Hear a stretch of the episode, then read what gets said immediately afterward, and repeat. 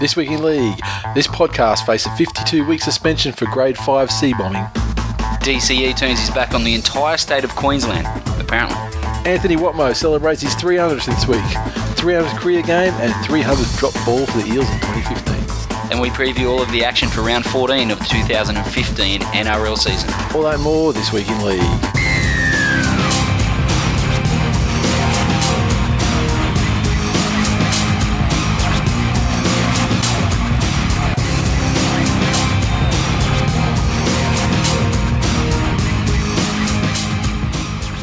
Welcome to episode 192 of This Week in League. I'm Nate. And I'm Glenn. First things first, just want to thank all our wonderful listeners and members who listen to the show, and new listeners. A couple of new listeners piped up this week and said it was like their first time or whatever. So um, thank you very much. That I still get a kick out of that.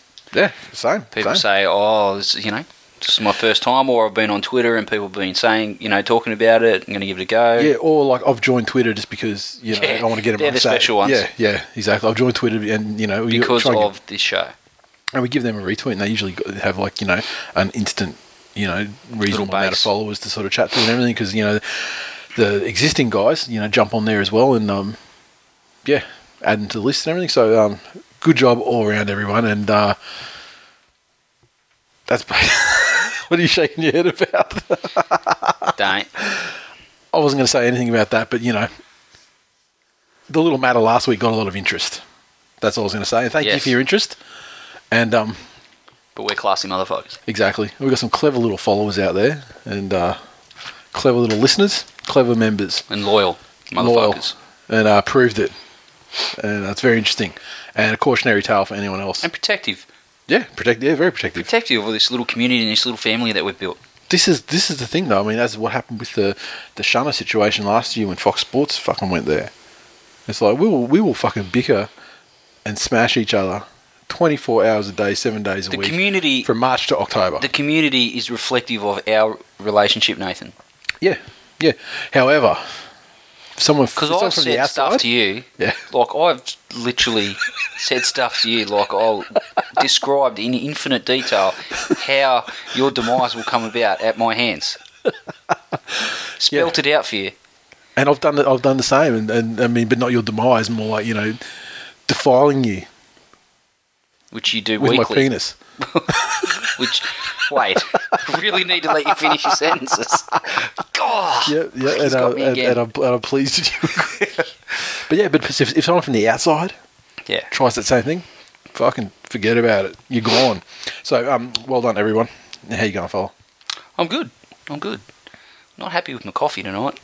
I'm pretty sure they forgot to put the fucking sugar in. You Got the battery acid on this time. Oh, fuck. I chugged it down, so I was like, fuck off. It's medicine. I'm struggling. Taking my medicine. I'm struggling. and, uh, yeah. But, uh, nice long weekend. Crammed six days worth of shit into three days, rather Yeah. than the traditional four days worth of shit into two days. yeah. Yeah, no, it's fantastic. And um, yeah, got a little floor laid in the little home gym and Yeah. shit coming across there. Got tattooed. Got fucking yeah. Pretty successful long weekend all around, except for the uh, the result on Friday Except for the obvious. Bet yourself, Nathan. oh, same old, same Yeah. old. Still last. Ain't nobody. Nothing can break my stride. Ain't nobody gonna pull me down. oh, gotta keep on moving. Got, got a lot of good memories to co- coast across. It's gonna, it's gonna, it, it would, it would, it would dead say take three years of fucking basement dwelling. I reckon for to, to forget about the good times. Yeah. At the moment, I don't give a fuck. Oh really. fuck! You've had a you've had a pretty charmed run. Yeah, yeah, exactly. And it's, it's, and it's not over yet. You never know. Well, I mean, The fuck, stranger things have happened. At the end of the 2009 Eels, mate. yeah, Yeah. 2005 Tigers. 2005 tigers. I mean, you know. I mean, it can happen. Yeah, exactly. You fucking look a million miles away Look, from at that the end of the day, end of the day, if they can, if end of the day, if they can just drag, if they can drag their asses up to eighth, I don't give a fuck. Because you've got to remember, in like 2010, I think it was, they were fucking like ninth, and they were relying, or they were eighth at the end of the round, and there was one game left, and it was South playing, and and it was required that South had to lose the game by a certain amount of points. Mm.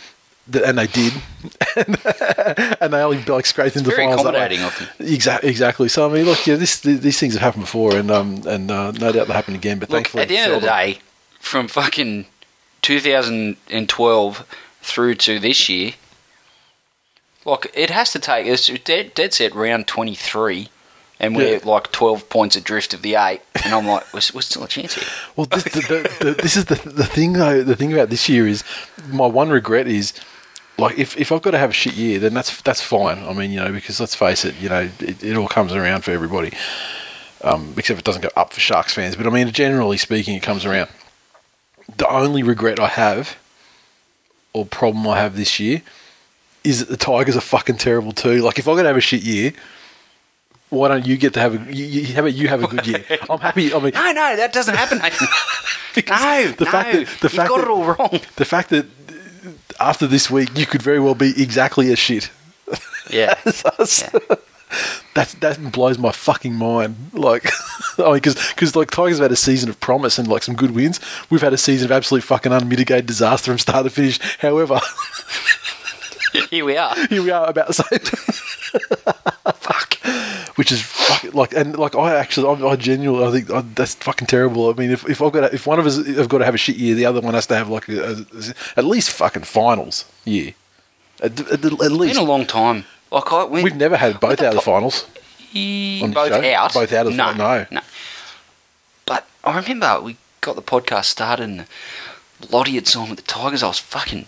I was the man on top of the world. Flexing by, I score was, I tries, doing the your dreads, do the lottie, the little dance, and this new podcast was coming. We were taking the rugby league world by storm, and the Tigers were, you know, they were on the up and up. They were, they were a side that you always felt would have. They you could go into game thinking they'd They have a chance to win They were game. destined to be a team of destiny, if you will. if you will, Nathan. They were, They were- de- they were destined for destiny. They were, they were destined to be perennial finals contenders. yeah. And then the wheels fell off, and then the wheels got lost, and no one could ever find the wheels again. And here we are. And Sheeny's had the wheels. Sans wheels. And then Sheeny's did the wheel alignment. Forgot to put the nuts back on. Carves decided he was going to reinvent the wheel and made them square. True Sheeny's style. yes. Then Potter came along, couldn't communicate with the wheels. and now he's Taylor. The wheels are very defensive, but they don't go anywhere. Yeah, they work, but I mean, he can't get it out of first gear. Oh, fuck. The wheels are finally perfect, but then he's got fucking gearbox troubles. Anyway, see you guys next week. Yeah, and that's the end of the show. Fuck you all. um, okay, mailbag stuff. Uh, on the subject of the app, we had some people um, put their two cents in. Uh, Benny two seven. Just yeah. everyone's like, let's have a game. Everyone that come up with a game suggestion, Let's do something to Glenn. yeah, fuck you guys. Let's. oh, someone, someone, who was it? Someone um had like a Pin the mushroom on the Glen. Yeah, I don't actually. I don't have. Pin the air on the Glen. Fuck off. I'm not sure where I saw a tweet, but someone said something about um have like a soundboard sort of thing, so I just rip out quotes from us. just go do it. It's fucking awesome. That would suck though because people would just start fucking making the show up for themselves. and we would. We'd, We don't need out you of- guys anymore. We'd be out of a job. I was saying with finger quotes. Um, at Benny27 says, uh, Twill app idea. Have the player voting for the Twillies available for each game so you can submit votes each game as they happen. That's fucking I'm prepared to say I'll fucking rubber stamp that one. That's definitely going to have to be there. That's brilliant. Buckshot19 underscore 81. I know what you can put in the app. The back catalogue, you cunts. Touche. Probably fair. Um, When you say back catalogue, what though, is? Just Yeah. refresh my memory. yeah, What is the issue with the back catalogue again? we when we first did the show up until about episode probably 70 something so i'd say it was almost the first full two years. We were using a, pl- uh, a host called blip.tv um, now with the .tv suffix to their domain name you could rightfully assume that they were actually more for video content, and but they did accept audio content. Then there came a time where they said, okay, at a certain date, like it was like a January or something, we'll no longer be accepting any more audio submissions, and that's that was fine. Um, but you know, well, you know, thanks for thanks for fucking giving us no money to host a shit for two years, but um, we'll be stopping audio. Uh, so that's fine. So that's when we found the current host, and then eventually Blip went out of business. Probably two years later, they went out of business. So, like uh, previously, you could have gone to our website. They weren't on the iTunes feed. You could go to the website, and there would have been uh, the link from the the show notes for that episode for every episode since the very start. And there would have been a direct download link, and you could have got the episode that way. But then Blip shut shuttered completely, and so they were gone. Um, so I uploaded something. It's just fucking time. Just basically got to upload. It's, it's like adding a new episode to the feed every time. You know, like got to do it. I've got to do it like another fifty something times though. I think about twenty five of them I put up, and I've just got to put more of them up, and then go through to, to the website to the old episode release notes and update the link and all that sort of thing. So, So, in, in a nutshell, the hold up is you. Is what you're saying? yeah, basically. Cool. Yeah, so Gotcha. I mean, like I'm happy for someone to do it, but unfortunately no one else can. So, it fucking sucks. Well, Um, fucking hell, you've got some nerd mates. Yeah, yeah, it's true. You know, every Probably other time something you can't do something, you bring fucking Kurt in. Lanier. Well, he loves it when I say He his loves it, name. yeah. He loves it. He's, uh, he goes, oh, he said my name again. Then he rewinds it, pauses it, takes when his pants yeah, off. when he tweeted that, I was, I was like, um, when did you? When I did haven't you, finished. When did you even bring he that? He takes though? his pants off, and then he I presses knew where play again. going. And then, you know, there's some furious mushroom farming going on in Kurt's nether regions. Hey.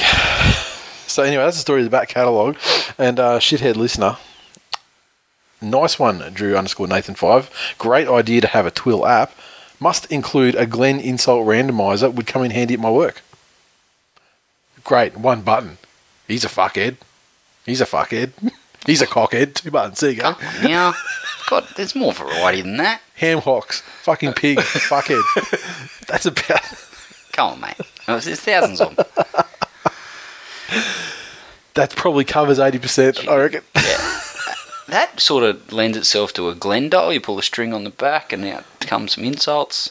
And surely, like we could find the people, whoever there must be, must be a Carl Pilkington one out there or something. We can find the factory in China where they make them and just say, you know, let's Change just its swap, t-shirt. Let's just swap out the chip, yeah, and then yeah, just swap out the chip. We'll send, we'll give you a chip. How much does it cost to replace a chip?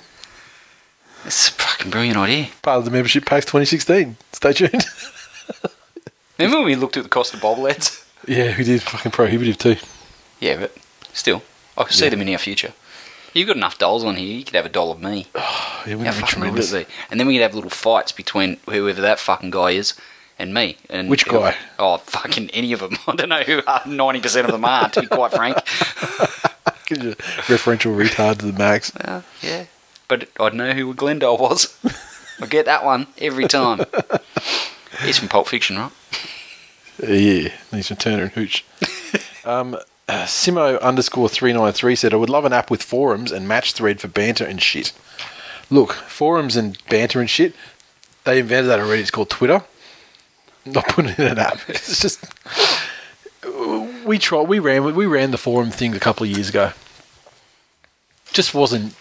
I mean, admittedly, like the audience then was far less than it is now, but still, having said that, it was still only a fraction of a fraction that really got in. there And let's be frank, we don't have the time to monitor a forum and fucking Exactly. get involved. And, and people want input and reaction. And other people do forums and they do it really, really well. We Mm-hmm. do podcasting and talk a lot of shit. And I like the app idea, but it needs to be things that we can put in there and let people run with. Yep. Because Yep.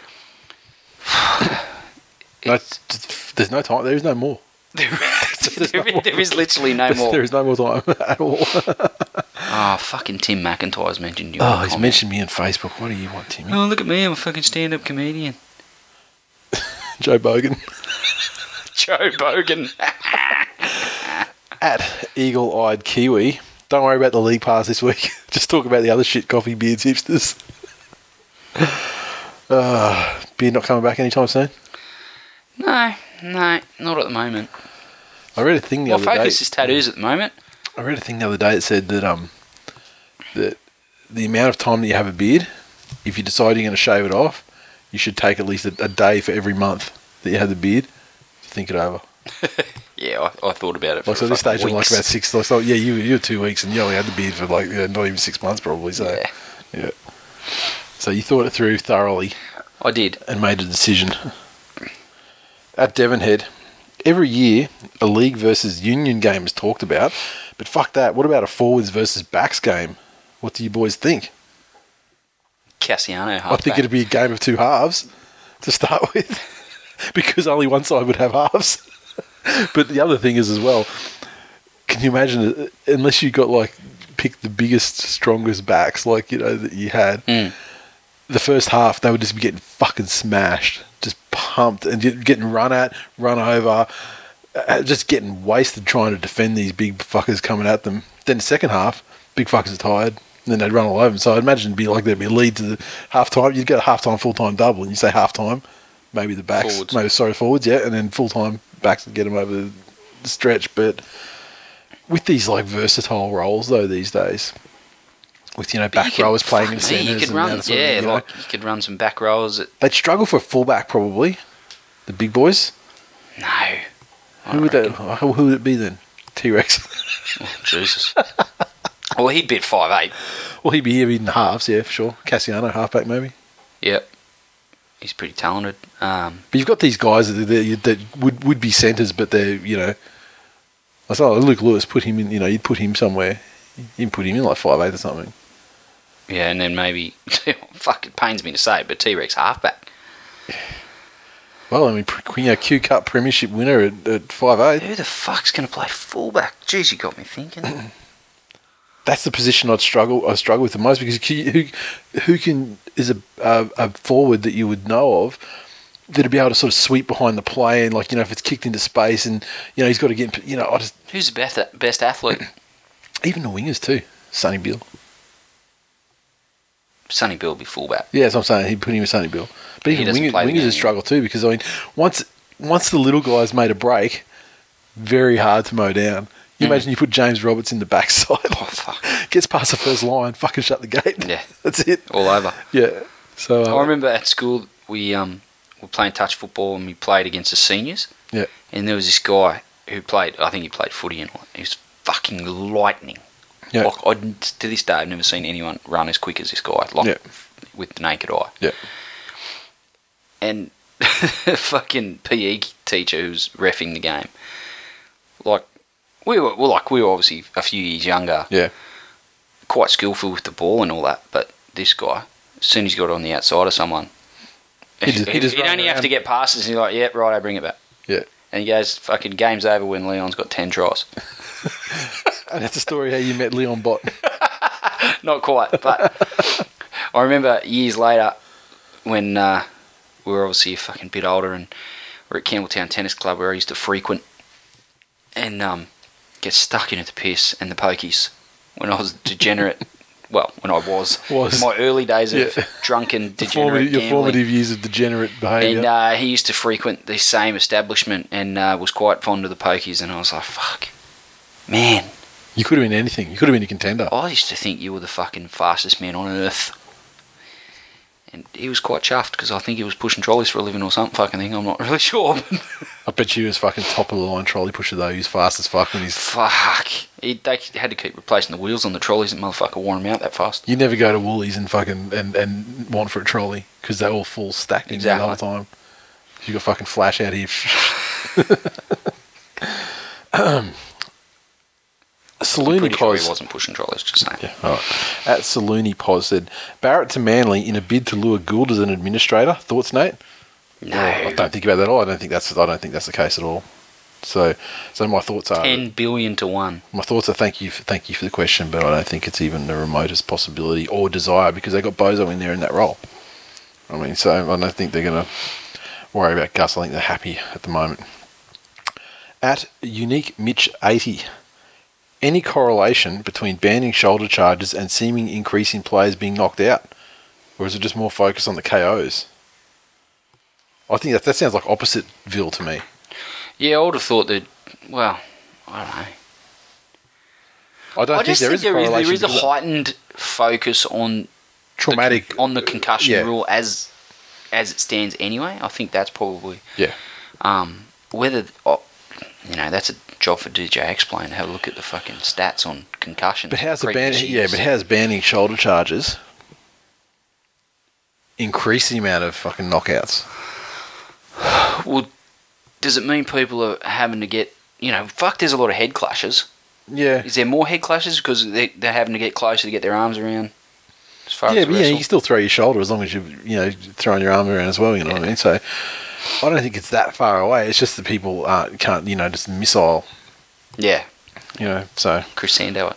look, I don't think that I don't think there's any correlation at all. Um, I can't understand why. Excellent question though. Yeah, it's an interesting question. I just yeah, I just there's definitely more focus on the KOs though, and definitely because now um, there's there's a lot of focus because you've got your Liam Fultons who have basically just you know knocked themselves into into spasticity over their career, but then you've got you guys Is that like a word? Yeah. Spasticity. he's now. Um, but then you've got the situation as well, like with the Bulldogs, where like they're gaming the concussion thing and not send, you know, and they're getting in trouble for not taking guys off or you know whatever. So there's definitely more focus on the KOs because there's a couple of different angles coming at that. But um, yeah, I don't think that uh, less shoulder charges is uh, increasing KOs. You'd think it would decrease it, which is why they did it. Yeah. Jar TV. Techno Viking gets assholed from the Tigers, then no blue selection in a team with Farah. Robbie has cost the series. Discuss. I hadn't thought I- of this angle. Sorry. I hadn't thought of this angle before, but now I see it laid out from Jared. It's 100% right. If it were mathematically possible to be more than 100% correct, this would be it. Well, it's only natural that you know, fucking morons gravitate towards one another, such as you and Jared are doing here. Um, oh, I've got serious concerns for his mental health. This guy, he's. You I know you didn't. I know you didn't. Li- I know you didn't like it. The, the tweet. I saw you. you responded back to him. He's um, you know, he wakes up every morning and he thinks of ways to try and be a troll towards my, my Yeah. good self and try and sully my good name. Yeah. He fails most days, um, but he tries, and Yeah. that's you know a man that tries so hard to uh, to dress in a manner that um, you know wants to give people the impression that he's not a fucking degenerate moron, um, and you know as soon as he opens his mouth, as soon as he submits a tweet, it's all undone. He may as well just get around in tracksuit pants and a fucking singlet. You're hundred percent. You're 100 percent right, Jared. And I know we're going to get tweets saying as much. like that time when I when I started slamming Robbie, and, and, and you're like, no one agree. And I'm like, everyone who disagrees will be a Tigers fan, and there'll be way more people who agree who aren't. And it turned out to be like one Tigers pro Tigers tweet, I think. Um, Bernard JKD showing Glenn a torture porn. Actually, so no, I, yeah, no, I'm going to hold that one back because we're going. to I've got a little section there for this, but we're getting to Luke Shark seventy four. Would love to get a Run TMB shirt, but can you black out the M, or does it stand for missing kicking game?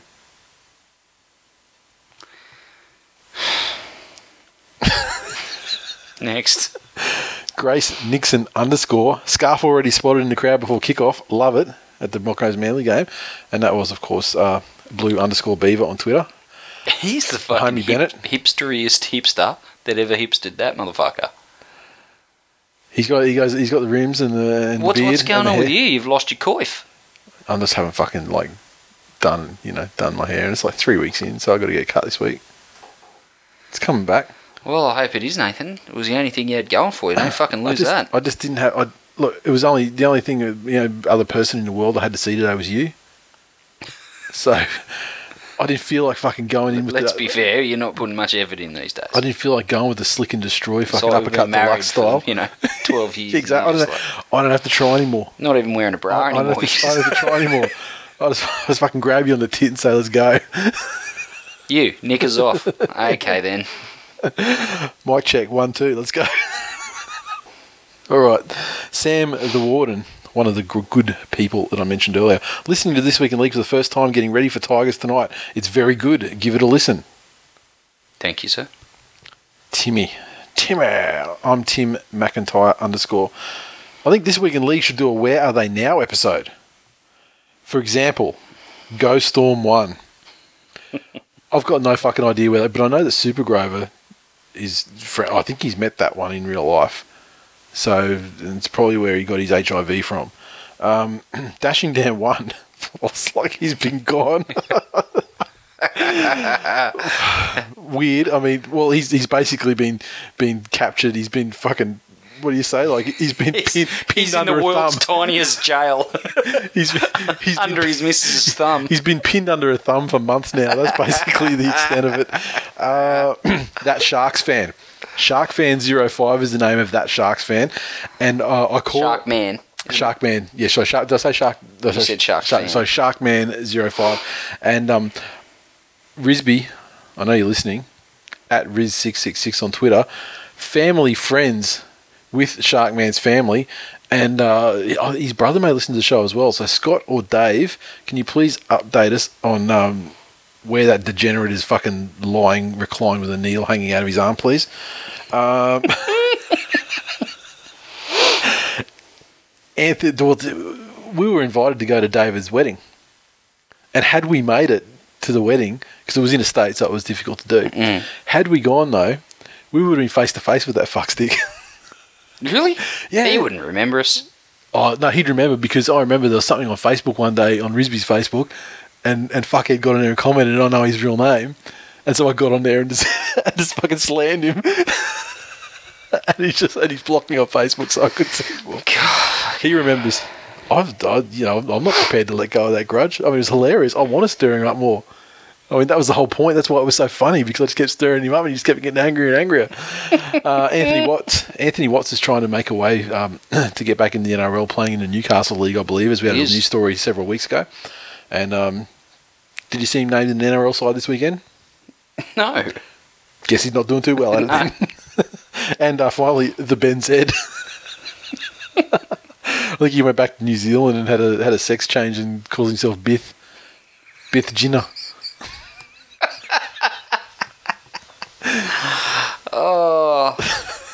the only time I fucking see Ben come out these days is when he's fucking drunk and trying to slam the Tigers or me for some reason or like just mate what there should be a if you're picking up a beer Mm-hmm. put your fucking phone away that's that's that needs there needs to be a correlation between those two things for him Yeah, that's where some of the funny shit comes from, though. When you no none of it's through. funny none of it's interesting none of it's entertaining it's all just rubbish absolute fucking rubbish that he comes out with you tweet. I mean, he's not. it- He's not that. He's not that great when he's sober. Let's be frank. you would tweet, you would tweet and drink at the same time if you didn't fucking pass out every time you drank. it's been a long time. It's been like October. October since I've passed out. Yeah, it's still pretty funny. Um, one-eyed tiger underscore.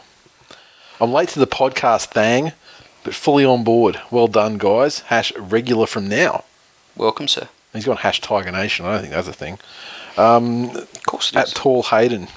The problem with the Run TMB shirt is that people from Campbelltown are illiterate.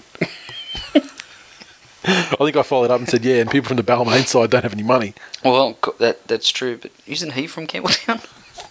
I believe, but it's possible. Voodoo Rock. Another quality episode this week, boys. Thank you, sir. Aiden Stalker. How come after listening to Twill, I'm always thinking about anything but League? Must spoon out the Oz DVD box set. Did you have any recollection on that on that spooning thing? Oh, I heard you say something about someone spooning. You know, I try to I'll show you. I'll show you after. No, I don't want to see it. This is the thing. You've got all these people talking about show him this, show him that. I don't want to fucking see it. I don't want to watch it. I don't want to talk about it. I don't want to review it. I don't even want to fucking think about it. It's coming. It's not. It's coming. Uh, Pecco Nicolo. Love this week's show. Nice one. Nice one to you, sir. Finn Scotty. You gave a shout out to membership photos. Nothing. Then a shout out to naked selfies. Nothing. I'm not listening next week. Well, that's unfortunate, Scotty, because then you wouldn't hear me say about the naked selfie that you addressed to Glenn, actually, I think it was. And I've You- got it saved. Comes out in special occasions when I'm alone. straight to the spank bank. Yeah. Second only to Timmy McIntyre's naked butt for the scarf wrapped around his doodle. No, look, Finn Scotty, like Timmy's Timmy's a fucking train wreck. Put some clothes on that thing. Like he's he's appalling to look at, fully clothed. Um, and the more more clothing he removes, the worse he gets. Finn Scotty, he's got some rugged good good looks going on. he's got, you know, he's smile. He's like, "Hey, how you doing? Look at me. I've got That's no what it was, on." though. I mean, that was Yeah. like that picture. He fucking he didn't take that for us. I mean, that was just ripped straight off his Tinder profile or Grindr, as the case may be. angle grinder, if you will. So, so if you were listening this week, you would have heard that Scotty, but it's unfortunate. And then you probably get on Twitter and go, "You still didn't give me a shout out." You just got a big one, mate. Solzy04. The biggest tragedy about the whole DCE thing is that it happens just after the Weeks This Week League episode release. Yes, and um, I can say that someone from the Manly Club DM'd me and said, really tried to get it out. really tried to get this to happen on Tuesday, but couldn't do it. And uh, you know, appreciate the the, the afterthought. Fuck you. Highway H E I G H W A Y. Glenn proving he will forever be a magpie, ever the victim. Now, this is something I took took offence to. I know that's why I put it down here. I mean, you've addressed it on Twitter, but I would I just wanted to give you the opportunity.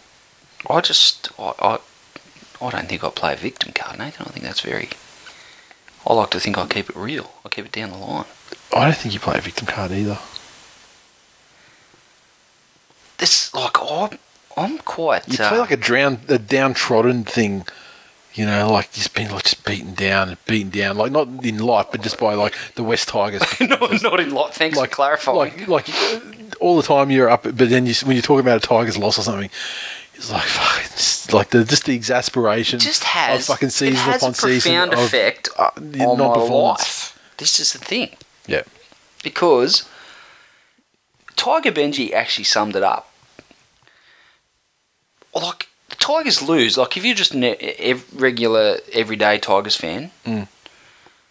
with no like connection to a fucking world-renowned number one rugby league podcast on the fucking planet in the universe. including Australia. Collect, correct. Just if you just yeah, you just go to the game, Tigers lose you, a bit unhappy, and, and you've got every right to be. But do you have fucking fifty or sixty mentions after every fucking game where people are like, ha ha, you suck, and your team sucks, and your life sucks, and everything about you sucks because your team's crap. Yeah, but I want to I, I want to re, I want to rewind a little bit there. Back to 2009, no podcast then, No, but still, if you lost on Friday night, your weekend is fucked. yeah, always without people, been. without people on Twitter telling Always you how fucked your life is. No, but it's just added has just another. compounded and now I've got to come here every week and look at your fucking smug face with that stupid smile, and you've already been teeing up, And that- fucking and that talking to that fucking massive- Hilgenfeld and wankers like this, saying, "Oh, how are we going to fucking lay the slippery in him this week? Hey. Oh, I'm going to get my crayons out and I'm going to fucking scrawl on a bit of fucking." You know, some chicken scratching on a fucking back of I've a got to, newspaper. I've got to, I've got to stop you there. A lot of the time when he's doing that, Wednesday and Thursdays are the, days when I don't have any kids to look after while I'm working. So they're usually days when I've got meetings and that. And I'll come back from a meeting and then my Skype will be there and you're like, I just got to run an idea past you for a picture. and I'll be like, and, and then you can see that then he's waited like half an hour going, just gone with it anyway. and at that- no and that- point do you ever discourage it and say, "No, that's very hurtful." Didn't see the message till What I got you back. doing there- what you it doing happened there, while I was away. Jay? It happened while what I was doing away. there, Jay, you and fucking could- degenerate, That's- is very fucking hurtful. he didn't put he, he didn't put you like at the back of a centipede. I mean that's No, but the fact that I was a That's part of it with those other two fucking degenerates is bad enough. yeah, but I mean how how why wouldn't you just want to fucking shit down Chapo's face throat No, I don't and want then him have it near me. and then have it fucking cycle through him and into Saguna. The thing that fucking cracked me up about the whole thing is Saguna's like oh, going, well, well, thank fuck you didn't draw draw me with fucking you know with anyone on my ass. All right. there's there's no part of that uh, that gravy train that is, is a place where you want to be. And the fucking detail, the fact that they were tied together with refs' fault scars. I fucking hate that guy. Like I didn't think that I could hate anyone more than I hate you. Uh, he's he's he's shooting with a rocket straight to the top of the charts here Oh, mate, shortly. He's me with fucking artistic skill. Yeah, he's but he's he's got he's got you know he hasn't got much else going for him. I can have a go at the guy. So anyway, what happened then was you started out talking about how how you play the victim, and you just went and played the victim about being victimized by fucking Hilgenfeld's images. That's right. So highway. Do I accept my Oscar via video link, or do they just post it to me? How's it work?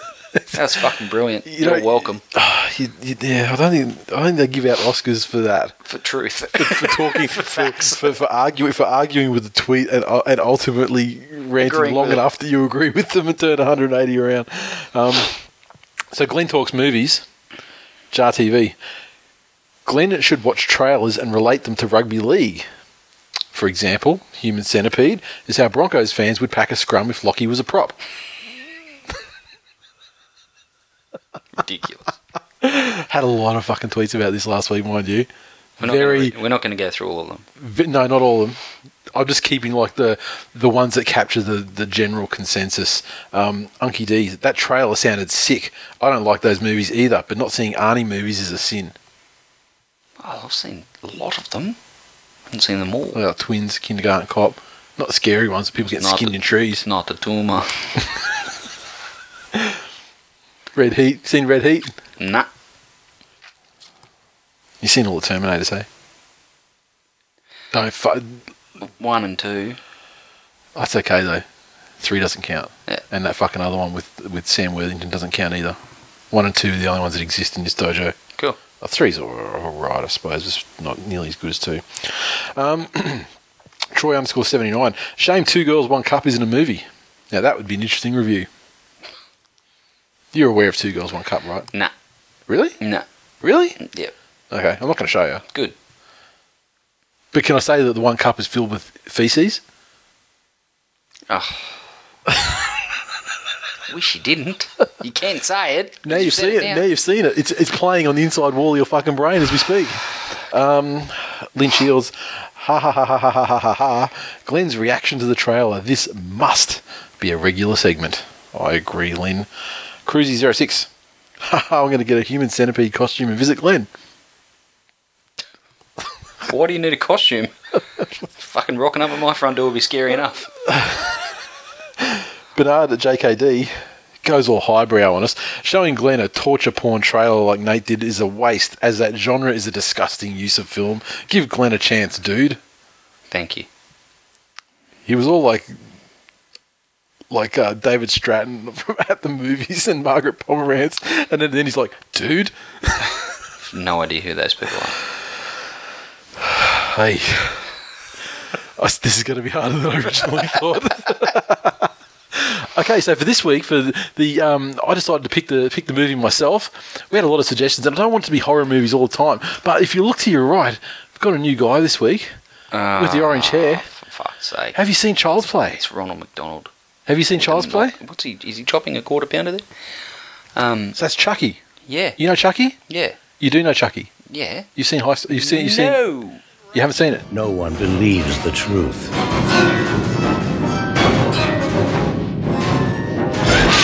Or lives to tell it.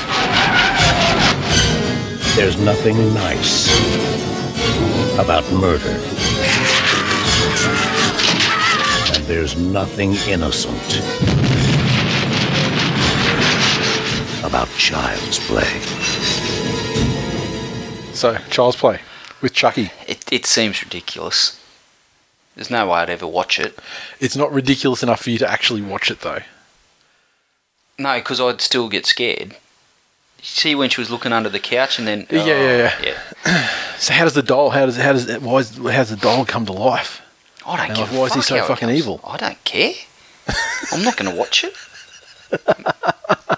And so what do you give that one? How we go rating last week? Zero. Zero. Every movie you ever make me watch is going to get a zero. I've got you recorded saying that now because that's not going to be the case. Righto. I'll Well, give you a movie watch. We're two for two so far. That's true. Now I don't want to come up with these every week, guys. So uh, let's make it not a horror one next time. Send us a tweet and let us know what you would like Glenn to I'm- watch. You know, my concern Yeah. is that we're becoming like the fucking Matty Johns show. and I don't that's like true. it. That's true. Problem is, everyone, everyone's they're demanding at this stage. I know, but there's also people going, it's fucking 40 minutes in, you haven't spoken about rugby league yet. We did speak about rugby league. We spoke about fucking union versus league, backs versus fucking forwards, the shittiness of the Tigers, the shittiness of Manly this season. It's been a lot of footy talk. Let's face it. On Facebook, The last thing I want to do yeah, is become like the Matty Johns show. or the Footy Show? Look, I'm gonna, I'm, Okay, I'm gonna give that's you the some fucking. last thing. I'm gonna give you a deep insight right here. Don't watch either of them. Never watch minute one of Matty John's show. Wouldn't have a fucking clue what goes on. Apart from you see clips and stuff, you know, people put on YouTube and you know things like. Does he have? Is that the one that's got Hindy and um that, that little kid off fucking Malcolm in the Middle that grew up to be Bryan Fletcher? Look, the Matty Johns show. There's parts of it that are okay. Yeah. Like I don't actually mind. They got Beaver and and um, Beaver. Beaver's part of it, so you'd love it. Um, and some of the stuff Hindy and Fletch do is okay. The more Yeah. the banter when they're talking on the couch, but the other stuff that's all staged and I saw an just- interview- It's overdone. where I think it was uh, Fletcher and Hindy doing an interview with Willie Mason and uh, Tom Simon. I haven't seen the whole thing, but yeah, That's pretty funny. Willie Mason's a fucking fantastic interview. No, he's a funny fucking He's dude. journalist fucking dream. Oh, exactly. Dial quote. On Facebook this week, Bernard Duff came through and said, Read the Tomkins criticism. It's fair enough to ye in that his defence is not the best and never was. Likewise, his mental dominance of a match hasn't happened as he is unhappy, I feel. Even England fans are saying he's failed by his standards in the NRL move. But the main point I would like to make is that it's a cultural difference between Aussie and England league fans. Ultimately, Aussie fans define a league player by their defensive toughness in a clutch situation, and they go forward under duress, even if that is the sole thing a player is capable of. Whereas in England, a top player is generally judged on his boxer tricks and classic football ability. By classic football ability, I mean use of space, pace, handling, passing, ability to outthink his opponent to gain the upper hand. Firstly, I would like to say I couldn't agree, fucking couldn't disagree more with the assessment of Australia, the cultural thing. Yeah. Explain Adrian Morley then. Like, Yeah. how, like he's. Wait, what's, what's in his box of tricks other than a bunch of fucking elbows And look, and swinging arms? pretty sure everyone rates Jonathan Thurston. Can't say he's really there to take the hit up when the time comes. Yeah. Look, I get that you wanna you wanna defend your guy. Yep. It's just unfortunately your guy just doesn't cut the mustard in the greatest He's rugby league com- rugby league competition in the world. Good on him for having the sack to fucking come over and have a crack. Look, he's had a crack. He didn't see it through. He So you can't say he tried his best because he didn't see it through. Not even his first contract. Yeah. Didn't see it through. So it's not like he really tried that hard. Well, you're halfway through his contract and I mean, he was kind of he's there. He came over, so there's that's something. I guess. and you know he's English, so he's going to get very little credit from this side of the fence. But if you, but fucking, what about Graham? Like last year, we were like, oh yeah, fucking that dude's our favourite player. Doesn't play for our team.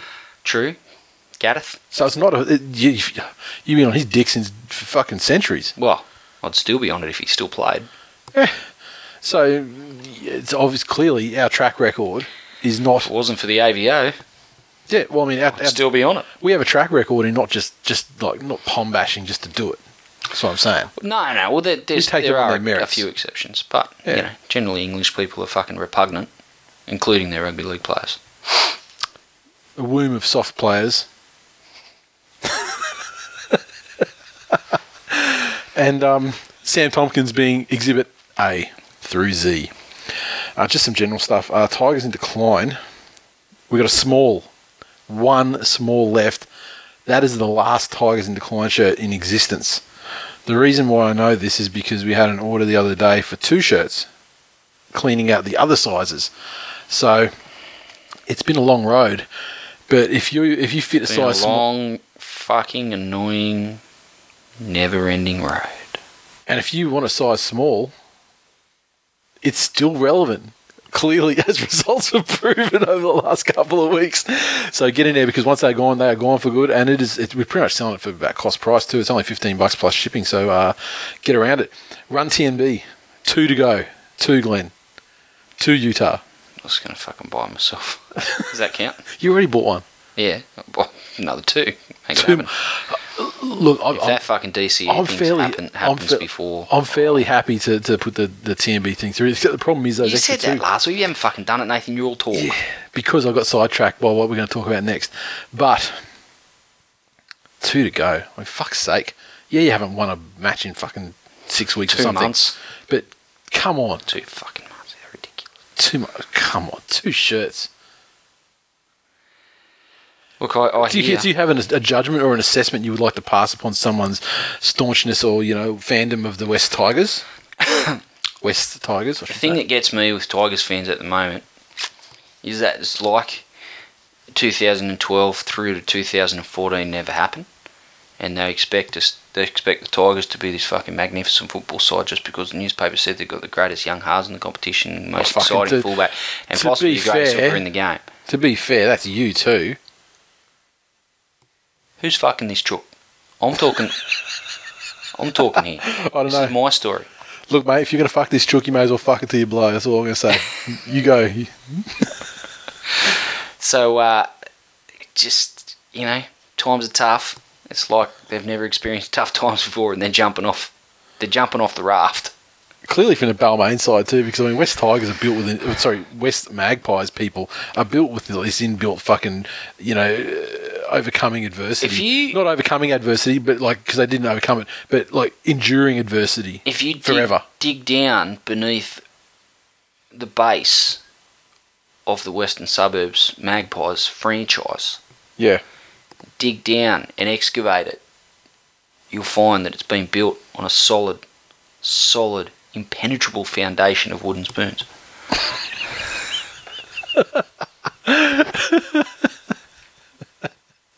yeah, So ba- basically, people are jumping off, and you know, again, again, Nathan, yes, the the timing, and people want to talk about pl- me playing the victim, but you know, would it have fucking killed the universe when I start fucking spruiking hash run TMB at the start of the season? When I start talking about, could they not just lose every game ever since? could could the universe go? You know what? Here's here's a guy who's trying his best. Here's a guy that's got the best interests of his club. he, he's a guy who's due. He's he's having a fucking crack. He's stuck with it. He's stuck with the program. He's due. still every week, despite his wife saying, "Oh, when's the Tigers game? Oh, oh, it's not till Sunday. Oh, so you should be happy until Sunday." Shut up. Just fucking shut up. That's so true though. I hate fucking. Oh, that's I love playing Monday night because I know it won't fuck my weekend. Why couldn't the universe go? You know what? Run TMB. That's fucking clever. Yeah. That's possibly the smartest thing this motherfucker's ever come up with. You know what we're going to do? We're going to make this shit happen. These guys are going to fucking run roughshod over the entire competition for the entire season just because this guy's he's paid his due. Mhm. He's nah. Whatever the fucking however many losses and competitive. Some of them were competitive. Some of them were fucking atrocious. You know how many fucking shirts would we have sold if the universe wasn't against me? But I'm not playing the victim. The same amount, I would say. now, moving on to the latest shirt. This was a real spur of the moment thing. I've had the design sitting around for like two years, but um, when this contract stuff came up, I was like, well, let's, we're going to fucking sit on that, and you know, maybe I'll make a fucking blue and yellow version of it. You never know. Anyway, with the announcement last week that we'll talk about in the news with Daly Cherry Evans signing, re-signing with Manly and backflipping on the Titans, I pumped out a Run DCE shirt in a new com- new color combination, white shirt with the fucking um, maroon and, and grey. And uh, anyway, in one day, two days, sorry, the thing was on a Wednesday, released at about 1.30 Wednesday afternoon.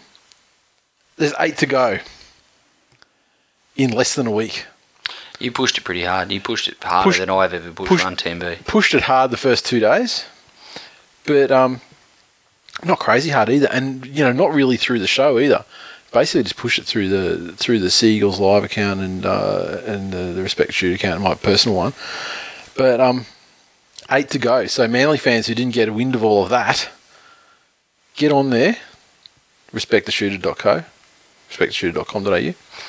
And buy yourself a hash Run TMB shirt. buy yourself a Run TMB and a Run D- Run DCE. If you're a Manly fan, you don't have a Run DCE. If you're one of the wonderful Manly fans who've already bought one, then by all means, get a friend in there, get it going. And if you are a Manly fan that is going to be going to the Titans game on July 13, I believe it's Monday Night Football, so I mean, obviously the interstate guys are probably going to be less likely to be there. But if you are going to that game and you want to pick it up, from me at the game, then just uh, send us a message to an email where you get the confirmation email, and I'll rebate the shipping for you as well. So it's only going to cost you twenty five bucks. So, and they go up once they go up the pre order. Same with the TMB, they go up five bucks after the pre order. They go up to thirty. So, cutting your deal here, trying to do the best for you guys. And um, yeah. ref's fault. Scarves. Loving the way that they've been represented. I mean, f- fantastic. You know, the guys that have been taking the photographs and, and sending them into us. Um, blue blue underscore beaver ended up on TV with it. Aussie Blackwell the week before ended up on TV. Um, Drew underscore Nathan five sent us one from Thredbo today. I think it was. Um, Perisher. Perisher was it? Uh, on one of those fucking ski places. One of those places where people fucking get buried under under shit and dig their way out and fucking go on 60 minutes and tell us all about it and make a million dollars. Karim Karan, he was at the Manly game as well, uh, repping his. Good job, everybody, getting on TV. Good job just sending us in. It's great to see him out and about at the games. And fuck, they really stand out too. That's we've had two games in a row now, or two weeks in a row, where we've had someone. It's funny how the, the, colour flags. scheme just happened, but jeez, it's Look, the jury's out. Beacon. Of, the jury's out like at a Canberra game. Okay, oh yeah, but that might be hard. for everything else, like we, you know, one in the middle of the Manly section, one in the middle of the St George section, it just stands out, and your eye just gets drawn straight to it. It's fantastic. Didn't even really think about that. I mean, it was just like, yeah, it's our color, you know, the colours that we use for the show. So there was no thought like that. But wow, it's fucking turned out amazing. So with that in mind, people saying, look, you know, do you want another one? Old mate Ryan Finance came through with a scarf idea, ref's fault on one side, and the flip side, which is the one that we've been trying to put up for, for debate, so brave. Or so, so brave. I don't mind that. I, in fact, think that's the best idea we've had so far. Really? Yeah. For the flip side. I don't know. I think Because there's, the commentators still trot that shit out. but the Tigers haven't been so so brave for a long, long time. Well, no, but I mean, They've you know, maybe, shit. yeah, but maybe you can have the, you know, flick the rest fault on that one. But it's never the ref's fault. It's the fact that we have a game plan where we fucking hit it up five times Yeah. and then kick it. Yeah, well, look, we um, we haven't made any decisions yet. So if you've got a great idea, send it through to us, or even an idea you think is shit, because you know we may love it. You never know. Uh, Lynn Shield said, uh, "Read the scarf." How about uh, hash ref's fault on one side, and too tight to be a member on the other? That's hurtful. Cruisy06, I reckon double sided ref's fault will suffice with a small TWiL nation on the ends just to make people make sure people know it's us. It's not bad either. And uh, that just about does it. The long section, but uh, good chats, good chats. Good times. Thanks for your input.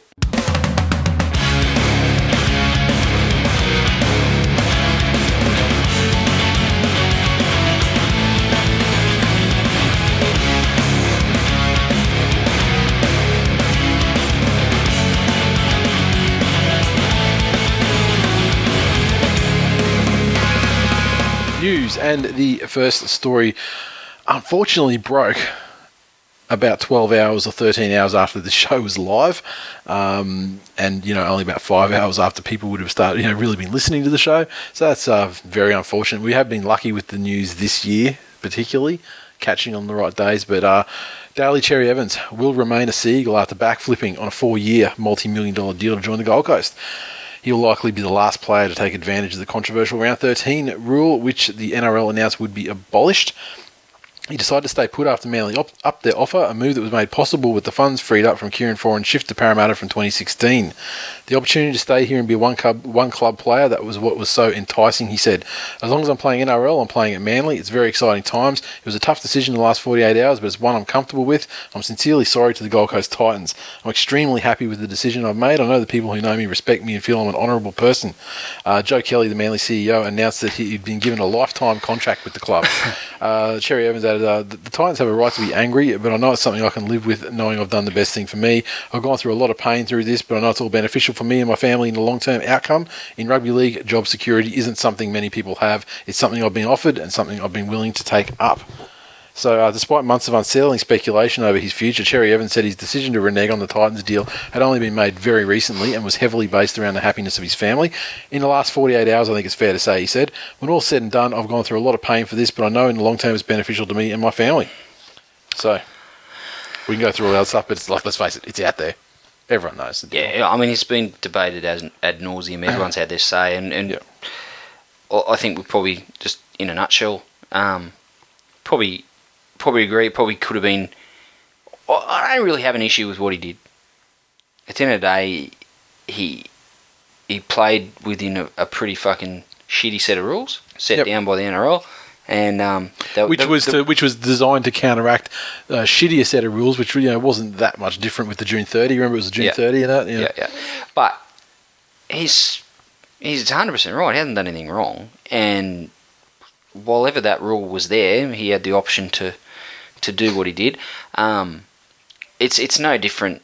You know, it, I'm not going to sit here and, and shit on DCE when James Tedesco did exactly the same thing. Mhm. Um, I think. You know, if he's only made the decision 48 hours previous, I find that hard to believe. It's not true. Um, It's 100 percent not true. I think again the the way that he the way that he did it probably in hindsight in the cold light of day down the track he might go probably could have handled that a little bit better.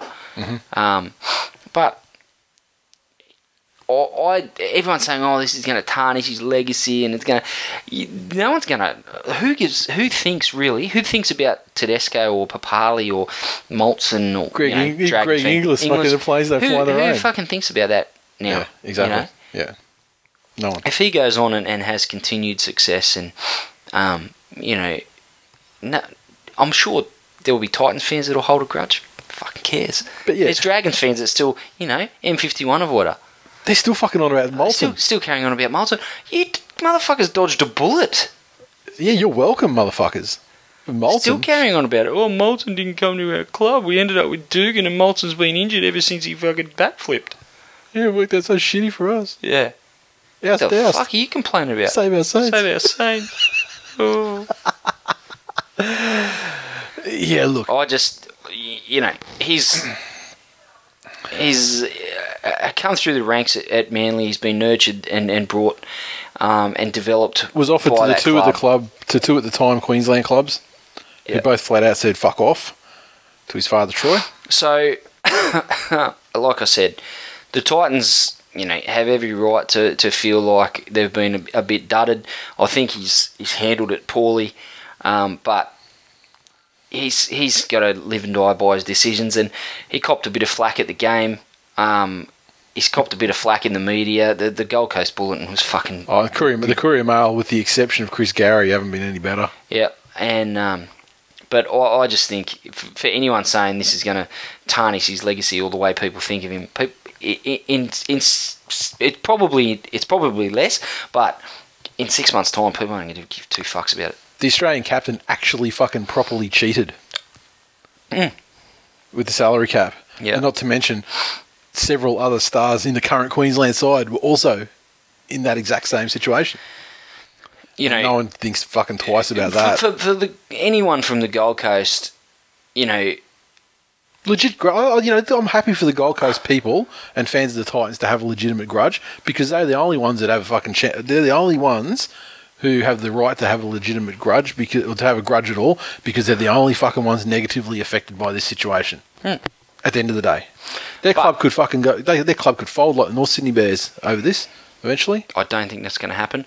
But I could just go to central th- Queensland. It was a big story, and a lot's been made of it. I just think it will, it will blow over, and there'll be a, a very small smattering of people that will, will bring it up from time to time, like the guy sitting three rows behind us. Um, at Suncorp, that every time he touched the ball wasn't wasn't even any time. Every time he touched the ball, every time Manly had the ball, or the ball was anywhere near him, or the, every time he was on the field or breathing oxygen, it was like 10 million. 10, show us what 10 million is. It te- oh, is that what 10 million gets you? Oh, 10 million. Oh, fuck's sake, mate. and then he fucking laid on that try and it would have shut the cunt right up Oh, he kept going. I, I just think he, he'd had enough. The 10 million figure is so funny too because that was just one newspaper speculating that if he played for as long as Jonathan Thurston is going to play for, then that would give him the opportunity to earn that. That would be 10 years, and that would give him the opportunity to earn around 10 million dollars. No one fucking knows the figures. I know. I happen to know that the TPAs are very nice. So it's not as much of a salary cap hit. The guaranteed money is about the same as the Titans, but the Titans was very, very, very heavily dependent on third-party agreements, and uh, the Manly one is too. They've actually organised some good third-party stuff, uh, which is great. Uh, the 48 hours thing that he said, I think that maybe the 48 hours part was when he sort of told teammates and things like that. Um, that when he was able to speak about it, that's your 48 hours because it would have been announced earlier, but for the fact that the NRL went extremely hard on the third party agreements, the absolute crossed T's and dotted I's and everything because they were looking for any excuse to tell Manly to fuck themselves because they their team was getting fucked over by this, you know, and they wanted to make sure that if there was a slightest loophole they could possibly exploit to make this not happen, then they would, and you know, Manly did everything right. Um, it it all came about initially, obviously, because of fucking botched management at Manly. Fucking idiots trying to lowball him in the first place. Um, however, I have to give him credit for hatching a plan to retrieve him. And you know, obviously there was you know it was quite a long a, a long con there. You know, getting Nate Miles in and you know and, and doing some stuff like that that he would have liked, and uh, it worked out for him. So um, fucking good luck to them. And the Gold to the Gold Coast to the Gold Coast fans who want to fucking piss and moan. We had Kane Elgey fucking agreed to a contract, and the Gold Coast got word of it and fucking paid overs for him to stop that deal from happening. If they hadn't done that, they'd have DCE. If they hadn't have fucking used Nate Miles to bait DCE up to Gold Coast in the first place, and then lowballed him 150k, guess what? They'd have DCE.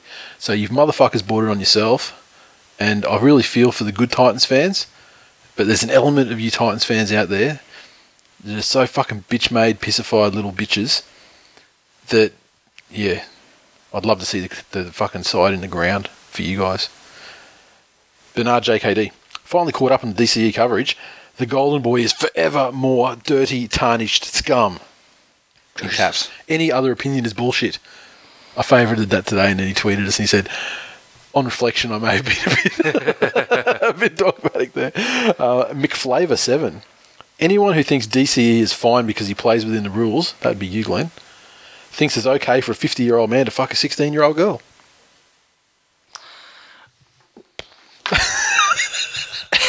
I, I, I fail to see the correlation there. Um, honestly, I would have handled it differently Yeah. in, in the, the announcement and the timing and all the rest of it. But I can guarantee you, if I had an offer from the team that had brought, you know, developed me and that I felt comfortable and at home and, you know, and, and I it was matched the other one, yeah. that I had. Then another offer came except in longer. Yeah. another off counter offer came in, and you know I made the decision to accept that, and then the counter counter offer came in from my existing club or employer to say, "How about this? We've had a rethink. That deal we pulled off the table. It's back on, and we've added a fucking zero to it." Um,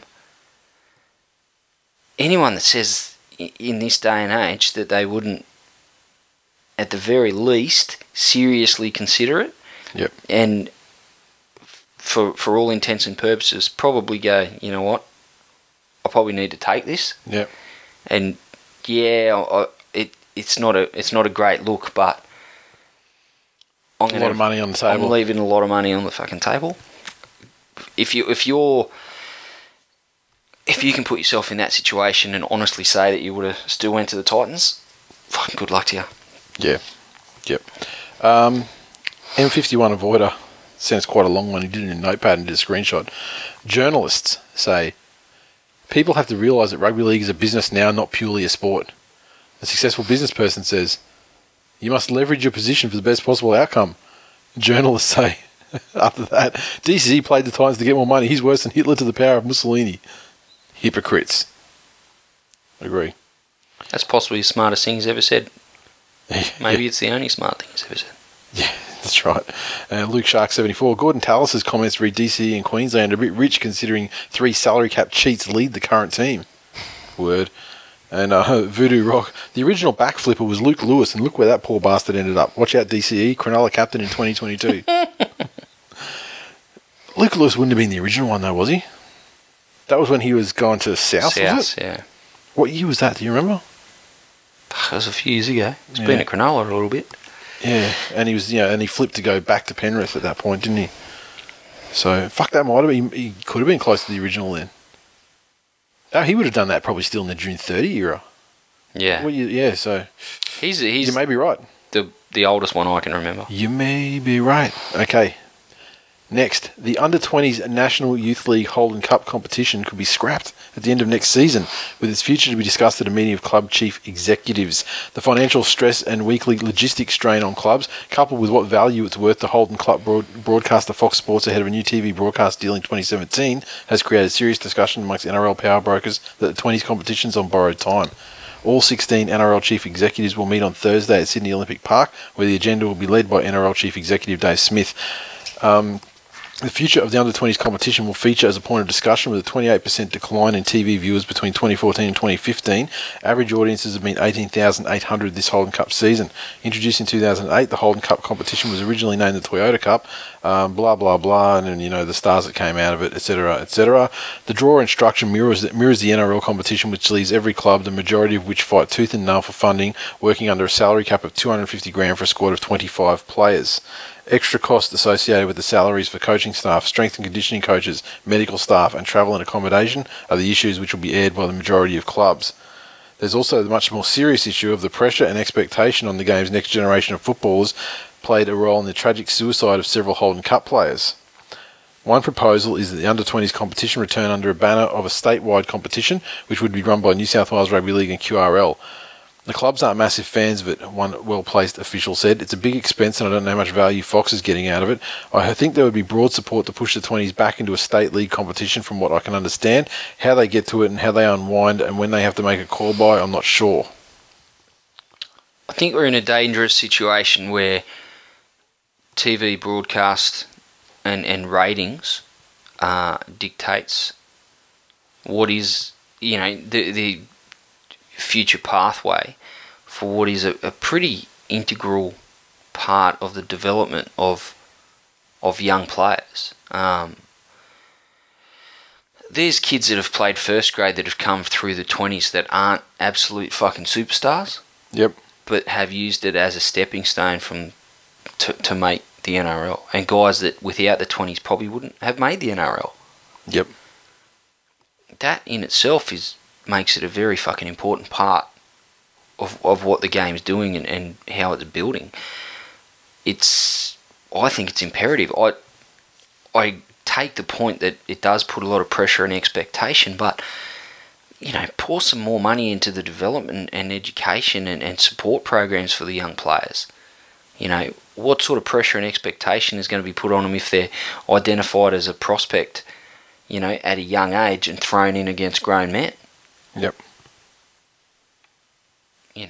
It's that's going to have an impact on them as well. So, um, you know, and then they never make the NRL because they've been, you know, Yep. fucking battered into Bashed the submission game. because they're physically not capable of competing um, with grown men at the age of fucking 17. Mm-hmm.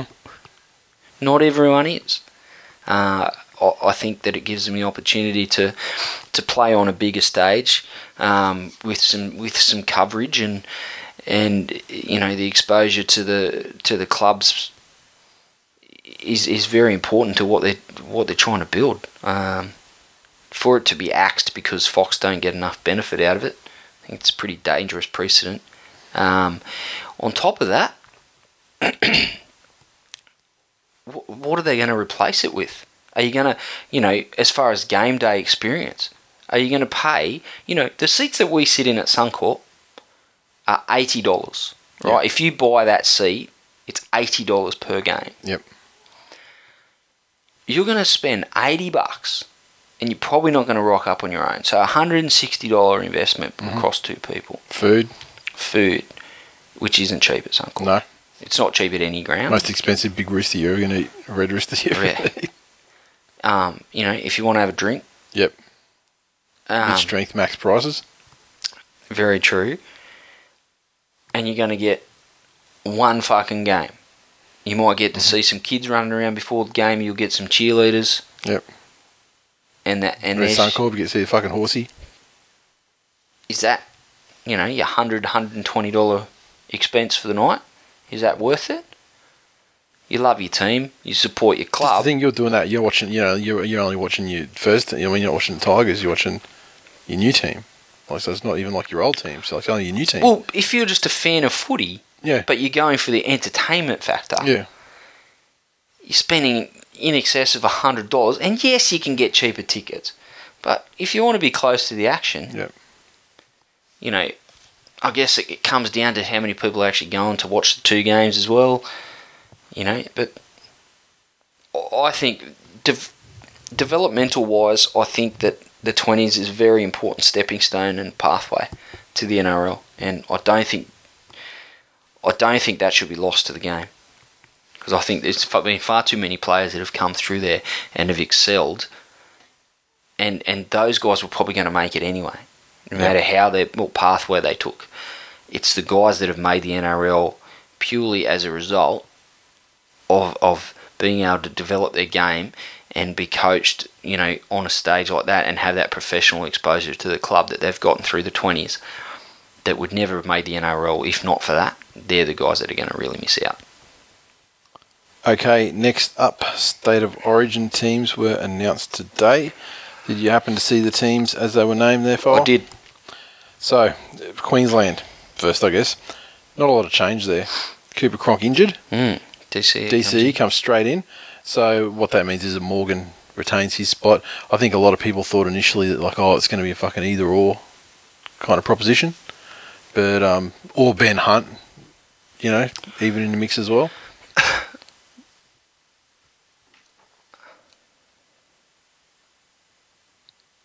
But, not the case. So, I think what they've done is it, it brings the least amount of disruption to the squad, given DCE's been part of the squad for a, while. Morgan has been part of the squad this year um, and, and played part of game one. Um, I don't think Ben Hunt would have been out of place, but to bring him in now, you know, in a pivotal game two situation, um, I just think that is a, a bit more of a leap and a bit more of a disruption to the to the squad than um, than anything else. But um, pretty solid lineup as far as I'm concerned. Um, there's Yeah, I mean, you- like you say, there's not a lot of change. Um, DCE comes in, he's is um, he's experienced. He's played on, on on the biggest stage. He's won a premiership. He's not going to let anyone down. in Game two at the and, he actually, and he's actually, you know, got more time. I mean, you know, to train with the side and things like that. Sure. He's kind of thrown in deep end a little bit last time around.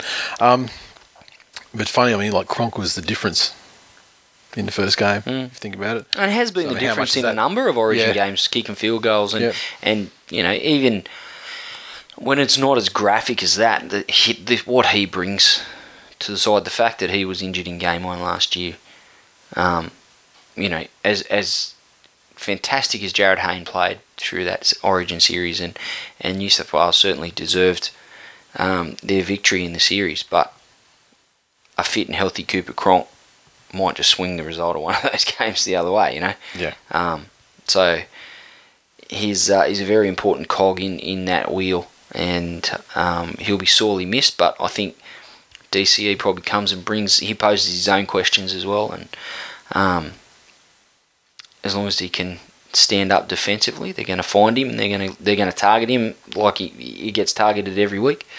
Uh, but it does it does go up a level at Origin. So provided he's up to the defensive scrutiny, I um I think they'll, they'll I think you'll see Thurston take he- you know he's in some fantastic form regardless, but I, Yeah. I think you'll see him take the upper hand and, and DCE will, will, will play second fiddle to Thurston.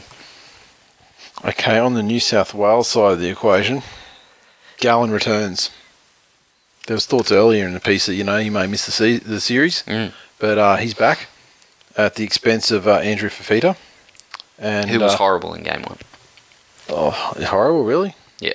I think I think all the props had their moments for New South Wales, um, but you know, for the the point of you know not making the side too top heavy, then um, then yeah, they had to you know swap out a prop for a prop, and Gallen, of course, you know has to be first guy picked, you know, in any Origin game. You know that's the way the dude goes. Uh, Farah under some doubt, but he's been past fit and will play. Has he been? Has he actually had a fitness test?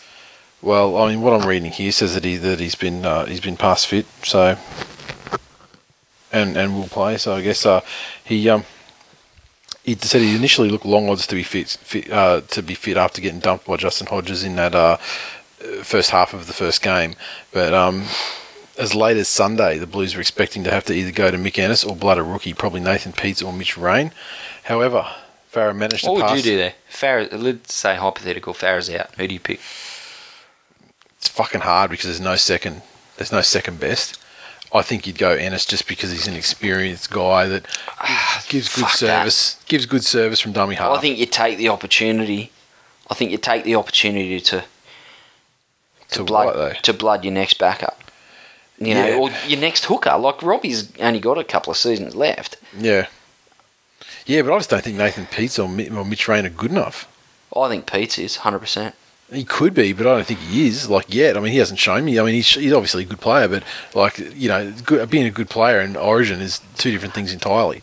I mean, Mick Ennis for all his problems, and like, let's face it, I don't fucking like the dude at all as a player, but he's been going okay for the Sharks, and he's just got that you know niggle and that sort of. Just I don't know, see why that makes you an Origin player. I'm not saying it makes him an Origin player. I'm saying it makes him a better choice than the No, you might not be saying that, but other people do.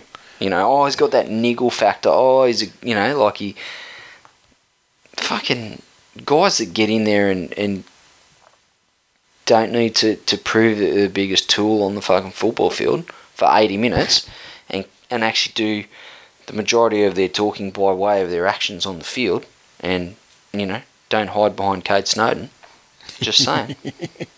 Uh, I think in this. Uh, That was his Ben Creagh moment, and Yeah. he. I was never a, a Mick Ennis fan by any stretch of the imagination, given his rivalry rivalry with Farah. Um, but you know, for all the fucking shit that he's talked and and you know situations he's tried to talk his way into, when the chips were down, he hid behind Kade Snowden, and not enough's made of that for mine. Oh, it's fairly. It's a fairly like I don't know about iconic, but you know. Well, he, he doesn't cop anywhere near enough as much as Ben Creagh cops, and they're not a million miles away from each other. Those situations. That's true, but I think Ennis has actually played some good games, and whereas whereas Creagh has been like one of those guys where you just mystified he ever got selected at, at all. Like I mean, Unless you're a, a Dragons fan. I think Dragons fans realise he's a massive realise he's a massive cat too. But I mean, you know, he's their captain. Um, Brett Morris returns at the expense of Tupou, coming back from a uh, hamstring injury. Uh, expected to miss the, se- the series or at least the first two games. However, uh, as with Farah, a quicker than expected recovery, and he had a great game on the weekend as well for the doggies. So he's uh, boom back in. Great, great decision to get him back in the side. Um, Tupou and Hopoate both don't offer a lot, but um, yeah, I think it's fair that he uh, gets in there over the top of Tupou.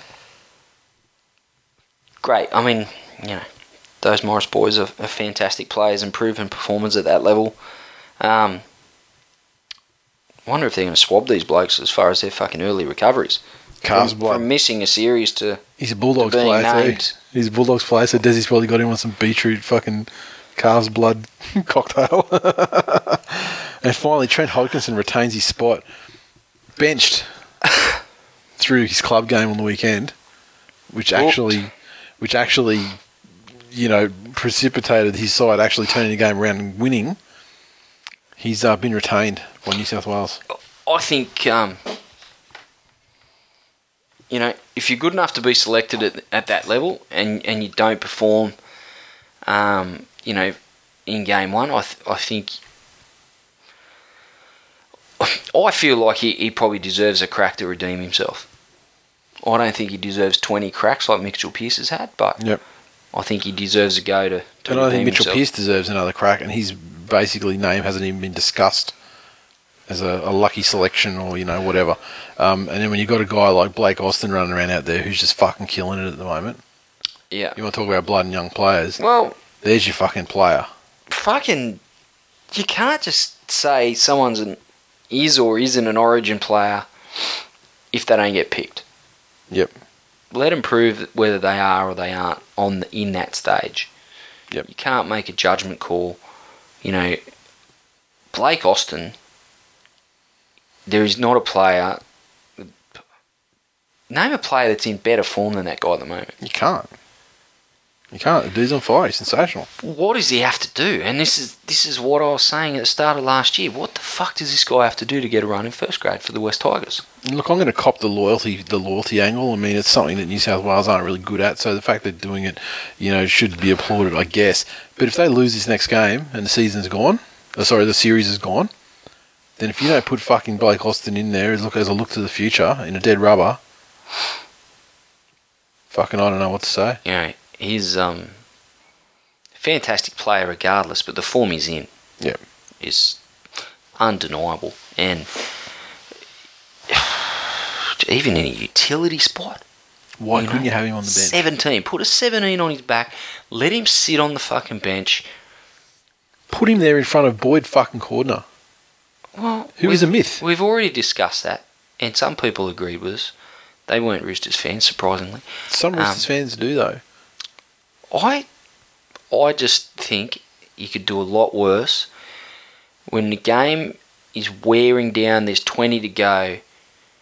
Guys have tackled themselves to a fucking standstill and busted their ass trying to cart that ball up, Mhm. and they've got to deal with Blake Austin. Yep. Good fucking luck. Exactly. good luck. Especially Blake Austin with, you know, a bit of early ball, you know. Yep. And fucking like that guy carves up with Sisa Waqa on the outside of him. He's turned Sisa Waqa into a fucking revelation. You know, and Jarrod fucking Croker. Yeah. Like that guy's an emotional wreck Yeah. for eighty minutes a week. Well, for fucking every minute, every every week. I mean, we, we only see eighty minutes, but I'm, I assume he walks I around. mean, with I've tears in never his eyes seen I've never seen him burst into tears at training, but I'm not saying it doesn't happen. Know, I'm sure he walks around with tears in his eyes the whole time. He's emotional. I'm pretty player. sure he wakes up in the morning, you know, sits on the side of the bed and and and, and bursts into tears. That's how he wakes up every morning. Then he has a coffee, and then he bursts into tears again. Puts on a fucking like dashboard confessional CD or something like that. I don't know what that is, but I'm pretty certain it will make him cry. But you know, he he looks fantastic with those guys playing in the centres. The fuck with Michael Jennings Mhm. and Josh Morris. Come on, son. That Exactly. motherfucker's just he's just carving holes in anything. He's like Chucky from Child's Play. He's just he's chopping holes in everything. Okay, um, just some bits and pieces. Gold Coast 5'8 Aidan Sezer won't be punished for dropping the C bomb at young West rival West Tigers rival Mitchell Moses on Friday night. Sezer was placed on report after he was heard to question Moses. You think you're such a tough cunt, bro? It was initially thought that Sezer was placed on report for swearing, but the NRL insisted that was not the case. NRL spokesman said that referee Ashley Klein thought he overheard a slur of a far more serious nature. But after reviewing audio of the incident, the NRL said what Klein thought he had heard was not apparent on the match tape. Interesting. Um, look, no chance of Aidan Sezer doing a backflip if he's wearing a couple of concrete boots and sitting in the. Uh, Look at Lebanese mafia, you're saying? well, I'm just saying he's got it. Uh, he's got it in his bloodlines. Mitchell, Yep. call in a call in a cousin or two, and uh, Aidan Sezer will be uh, missing in action for the Canberra Raiders preseason 2016. Just saying. Now, finally, uh, in a news section, did you happen to read an article through the week about uh, Shane and Ben Walker coaching the Ipswich Jets Yes. and the changes they've made to coaching? yes, I did. The revolutionising of, of, at least at the Queensland Cup level, how the Ipswich is working for the Ipswich Jets.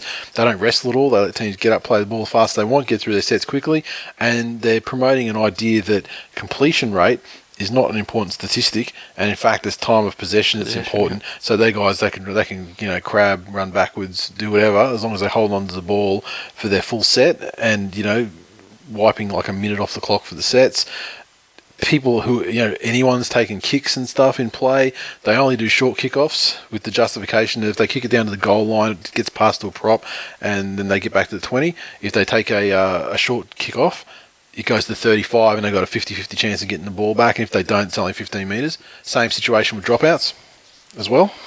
So it's easier to set the line and the goal line than it is to you know rush up staggered and you know with the prop charging on the ball from you know 50 out. Once again only giving up sort of 50, you know, 15 Mm. metres if they fuck it up In theory, I like it. I haven't seen any Ipswich games this year, so I can't really say how it, how it works. I've been in meaning to watch a lot of Ipswich games and actually go and see a few with, and take Jackson out there. I'll actually seek them out now because it sounds amazing, and I want to see what it looks like in the real world. Because it sounds great in theory, Look, and the, the results seem to speak for themselves. if nothing else, you know what? It's nice. It's refreshing to see people going. You know what? The game's not fucking perfect. Yep. And you know, we got to this point in in the way people think rugby league should be played by people having a revolutionary, you know, and a visionary type mind. Well, why can't they have a crack? The fact that it's come from Walker Brothers, yeah, that's revolutionary in its fucking self. Well, look, Ben couldn't tackle to save his life, but I mean, you got to, you know, he, he was top point scorer one year when he played Yeah. for Manly. I mean, he's a fucking, he's a good attacking player. Absolutely. I remember years ago, um, after the Super League War, and there was a story going around that about a phone call between the Johns brothers and, and Phil Gould, and um, you know there was something about how important the Johns brothers are to the game of rugby league, Okay. and a phone call that was made, um, saying you know we want to start an academy, you know the Johns brothers, you know all the brightest talent can come, you know, like an ARL academy. They can come down. They can have seminars and, you know, kicking, you know, like skills classes yep. and all this sort of stuff, and um, and hold, you know, bring the games, you know, young coaches into the game and developing Yep. them. I don't really know how much of that's been taken on board. There are academies now, and um, but the game you know someone does something and then all of a sudden that's that's the the era for the game and it's you know it, it might be scintillating attack you know like the raiders of the the 90s Yeah. everyone tr- tried to play like that but only some teams have the personnel to do it um, at the moment it's it's a very you know like you say possession kick to the corners completion rate um, and and defensive structured type game. I'd like to see it get to a point where it's a lot more fucking entertaining sometimes. Yeah. Um, Especially in Origin in particular. yeah, I, That's look, the big example. like you have to be. I, I just think it, it, it sort of doesn't. It's not conducive to new fans. Yeah. When you love rugby league as much as we do, you can watch a game and you can get satisfaction out of watching a team defend their ass off and defend their line set after set after set. If you're a casual observer of rugby league and you watch a game like Cronulla and Roosters on the weekend, Mhm. I watched that and I thought that's a fucking pretty gritty win, and we'll, we'll get to the breakdown of the Yeah. game. But if you were someone that was, you know, a fan, like a, a die-hard fan of, of another code or another sport altogether, and caught that game, you think you're going to go, fuck, I, I really need to get to an NRL game live. Yeah. You'd be like, I'm never watching this tripe ever again. Yeah. Fucking boring. Yeah. Yeah.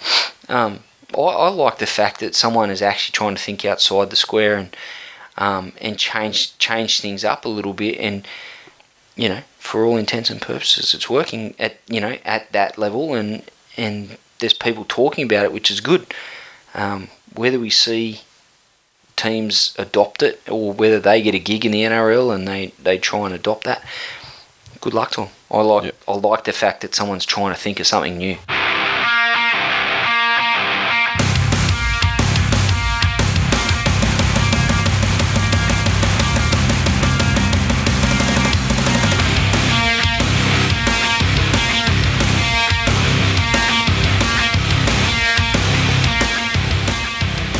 Recaps for uh, round 13 of the National Rugby League Telstra Premiership 2015. Friday night football. Broncos 44 defeat the mighty Manly Sea Eagles 10 at Suncorp. Pretty ordinary fucking crowd. Now look at the figure. I didn't see the figure. I didn't, Neither did I. But uh, under 30,000, 28,000. Wow. That's Friday night. Broncos usually do 35s, don't they? Minimum, Ish, yeah. yeah. There you go. Uh, Broncos points came from tries to Justin Hodges, Jordan Kahu, Ben Hunt, double to Vito, double to Milf- Milford and Jack Reed. Uh, Kahu five of eight conversions and a penalty. Manly's tries came to Peter Hiku and Brett Stewart. Jamie Lyon one from two conversions. The Broncos are getting better, and Manly are still last, and, and couldn't go with them. And you know they they tried Manly. They tried things. Their forwards, um, tried to stand up, but they just couldn't couldn't get any real ascendancy um, around the ruck and, and through the middle, which really limited uh, Manly's chances with the ball, especially for their halves. Um, and you know, on the flip side of that, it gave the Broncos halves free rein. I thought Hunt had a really nice controlling game, and Milford injected injected himself um, really well without overplaying his hand. And then Boyd at the back was solid and unspectacular, but made things happen. Put Reed into space. The, there was so much space on the edges for the Broncos. They seemed to run into space there all night. Reed, Alex Glenn, uh, Vito, and they just kept going there. Um, and there was a lot of space, but Reed, I don't, I don't know what his stats were, but he seemed to just be streaking away down the side there, Yeah. numerous times. I mean, he was given he was given every opportunity to play well in this game, though. Hmm. I mean, the start first set of the game, Manly awesome set, and then four and fucking kicks it out on a full. Straight away puts them back in where it was a great set, should have been a kick down to the corner. They're off their, they're fucking off their own forty in first set. Uh, which and then the try that the Broncos scored from that was pretty arsey, but I mean, you know, when you're in good form and you know you make your own luck and everything, and things just seem to bounce the way you want them to go. And the same for the other one, where I mean, once again, it was George Taufua gifted him ten points to start the game off. There was a period there where they actually fucking got back into the game in 2010, and uh, Foran, if he just had a knew how to draw and pass, it was Brett Stewart under the sticks for 2016, and Manly actually had the upper hand on them at that stage, and were actually making ground at will and all that sort of thing. Immediately after that, the Broncos, I think they got a penalty goal, which sort of stretched it out a little bit more, and then they got a try, and that was the end of it. But uh, it was a good win to the Broncos. And they played pretty well. I mean, I don't think they can play much better than that, to be honest. But the I don't the magnitude of the loss doesn't fucking bother me at all because I mean, the, Jamie Lyon went off, you know, early to midway through the second half, and that's what gave Jack Reed all of his space. The fact that they've had that I've, we've talked about it ad nauseum this year. Tommy Symonds, the poor cunt, gets dropped in in the fucking centres, and then is expected to defend against you know reasonable centres. And well, you know, I don't think Jack Reed's a reasonable centre, but he gets good ball from you know the good players in the side, and so poor old fucking Tommy. I mean, the dude's just left out there, and you know, I mean, Hiku's not the fucking Hiku's not a good winger. He's a good centre though, but you know, poor old fucking Tommy. And I heard from the there was a, a fans fan day sort of thing on the Saturday, and um, Jamie Lyon, I think he's out for four to six weeks now. Yeah. Um, but the funny thing is, like Matai also, he was uh, had his ankle. You know, he was in a in a brace as well, and he wanted to go off earlier, but Jamie Lyon got injured earlier and beat him to the Tommy Simon substitute. So Matai was on one leg out there as well, and so there was a point there for the last twenty minutes where a lot of the junk time points came from, where they just didn't have fucking fit dudes on the field that could actually defend. So I mean, disappointing for me that um that Foran once again, you know, showed what a fucking liability he is and killed any chance of the fight back, which was a good fucking fight back considering they're down twenty shit. And um, but yeah, Broncos they played controlled, they played good, kind of uh, you know, dare I say like 2008 grand final, like you know one of those sort of things where you know the sinews sort of aligned and you know everything went their way, and uh, you know I don't think that they can play better than that. Milford, I mean, I think Milford, he was very fucking. I mean, he he was lucky to you know get the ball five meters out in massive broken play situations with no defense in front of him. Essentially, Yeah, you know. I- I think he- made him look a lot better. He didn't do anything otherwise. As far as all tries scored, I, yeah, Ben Hunt, I thought he had a, a great all game. on Ben Hunt. But I thought Milford was, was pretty solid. He didn't have, you know, He- one of those. He didn't do anything though. Like, he, didn't, he didn't do anything other than score some Darius Boyd tries where you know he got the ball in the right spot and he just had to fall over the fucking line. You know, so um, They're a good Yeah. side, the Broncos. They're a good side. They're obviously a lot. You know, say what you want about Bennett, but fuck me, whatever he's got, he's making it work there. And you know now, you know Boyd fit, he's getting infinitely better every week. And you know once this Origin series is over, um, especially if Queensland win it, um, he's you know, those guys come back to their clubs and they, they fucking grow an extra leg, just like a lot of those New South Wales players did last year. Um, and that's that's pretty dangerous proposition for the, for the Broncos. I think, um, you know, he he can be a lot better for them and bring a lot more to the table than what he is even at the moment. I'm not even entirely sure he's 100% match fit at the moment. He's um, He's really just controlling his, his play. The Ben Z. Brisbane good, but Manly bombed the try away from being down six. It was actually four, in spite of the dominance in quotes. Brisbane to fall short as Sydney clubs heat up. Don't know. I agree with the first sentence, but I mean, you know, I think that the Broncos will still be, you know, around. I, get what he's saying. I, I, I agree with him that the West Tigers are going to string some wins together. I really agree with you, Ben. and I, I know where you're coming from, but I don't think the Broncos are going to fall short. Jay Of, what was he saying? Fall short of winning the comp? Okay. Oh, yeah, when you try, yeah, yeah, maybe they will. I mean, there's a lot of inexperienced guys and everything. I mean, Bennett should be a level head in that time of year when the finals comes because you know I think they'll probably make the finals, but you know, barring catastrophe. Yeah. But They're a top four side for sure. yeah, but I mean, you know, and maybe and, maybe there are teams that you know are going to form up towards the end of the season that have been there, you know, for a So, long time. But in summary, Ben's 100% right. The, the Tigers are, are, are on the rise. I agree. Jay Stibb, brilliant display by the Bronx last night, minus one of their best. God himself. Yeah, you know the one. Maranta. Scotty Eel. Oh, so the two headed Bogans tried to boo DCE all game. So nice of the Broncos to stick up for their big brothers, the Titans. I thought that was as- fucking disgusting behaviour from fucking inbred. Oh, wow. A crowd booed a player. What a fucking big deal. I just, I don't understand why. It's so funny the Broncos big- want to kick the Titans every chance they get. And you would think that they would delight delight in someone giving the Titans the best kicking they've ever had, far better than anything the Broncos have ever done. They're hardly going to fucking cheer the guy. Um, I just think that you know it was more of a the whole DC th- DCE thing's been a bit of a um, a media soap opera, and I think they're just reacting to the fact that the media says he's a bad guy, so we better yeah, him. the Queensland, the, the Courier Yeah. Mail and things like that. That it is crazy the way they tell people to think. And Yeah, I mean, like, let's, don't get me wrong, the Sydney papers get pretty fucking wonky, especially around Origin time. But the Queensland ones, I mean, something happens to a Queensland, anybody tenuous, slight link to Queensland, fucking, Yeah. God help you in those shitty fucking tabloids. Um, Unky D. Half the Titan members went to the game to boo DCE. I'm impressed that six people were able to be heard in such a large crowd. DeLorean Gray. I bet Glenn is saying we about the Broncos now. you're a wanker. You were very careful not to. I, I was listening this No. time. Very careful not to. Look- you read. You read from a. You actually read from a prepared statement. I'm That's how not careful you were. perfect. I'm not perfect, and sometimes I fuck things up. Sometimes I say you're a nice person. Hey, the bandwagon's got plenty of room on it, probably. Mate, if I was if I was ever going to jump on it, I would have fucking jumped on it long before now. fucking Jackson gronking it up. Is he? Just. Oh, Dad, did you see how much the Broncos won by last night?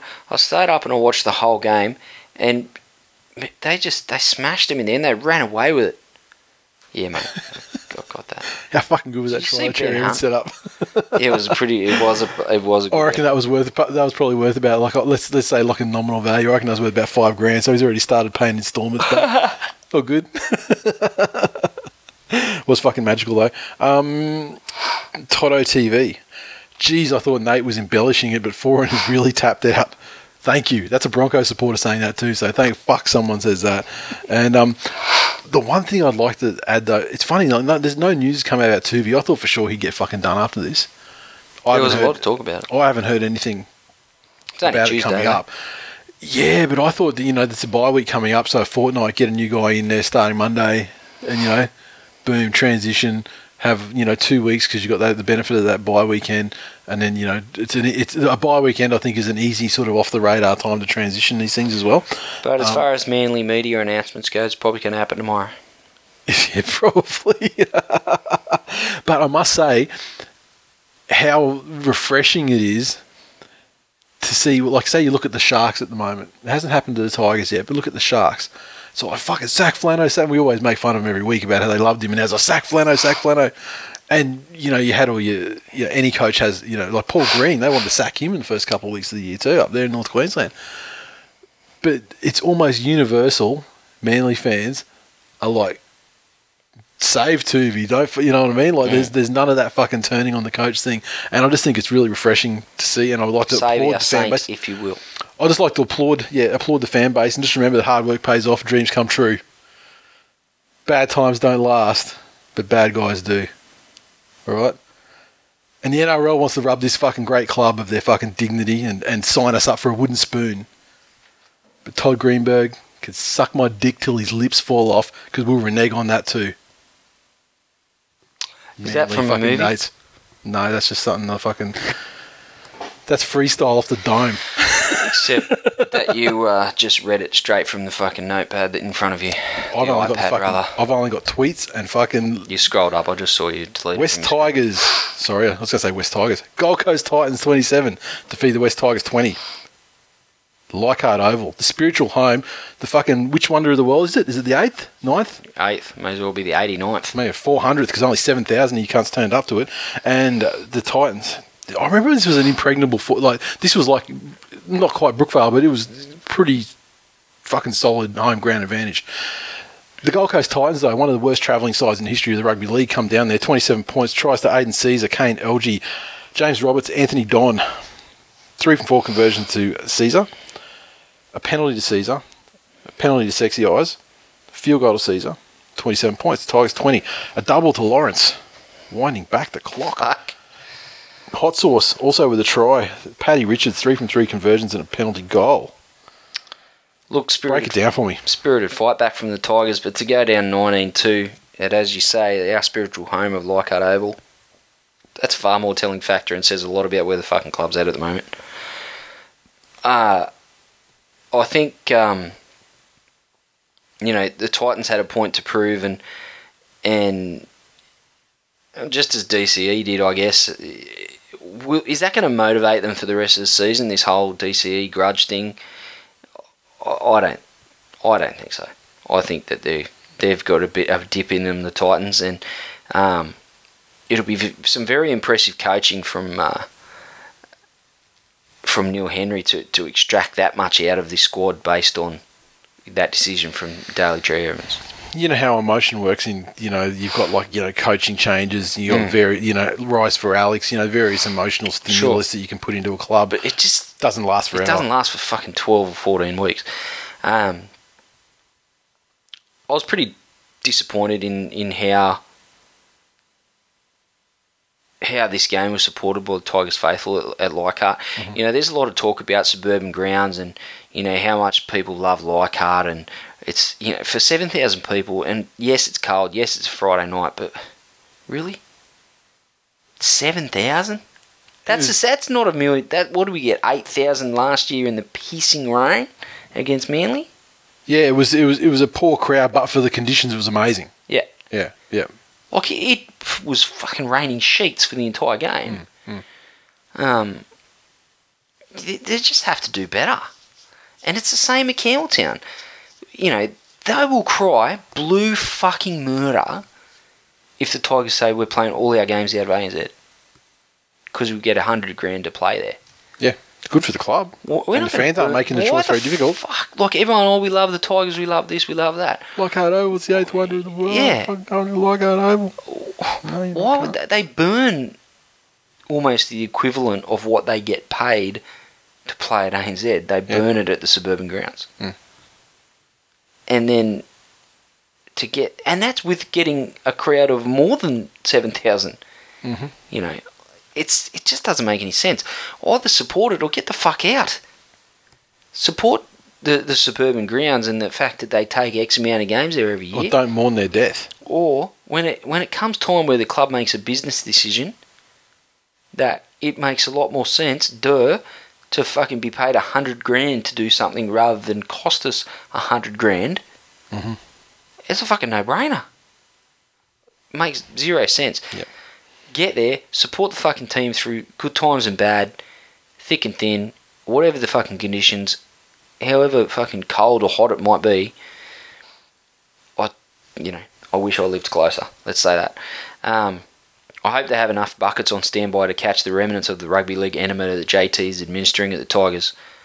Um, because in the wash up, I hope that we're left with, you know, a side that is built. I agree with everything he's saying. I, I agree with the fact that the Tigers, for a decade, haven't been fucking good enough to compete at the top. And Yeah, that's not entirely true though. I mean, around you know 2010 and you know only two seasons, Nathan. Two seasons since 2005. But they're certainly good enough for those seasons. Yeah. Was that a blip on the radar, or was that something we were doing perfectly well? Is that is that the road that the Peak genius.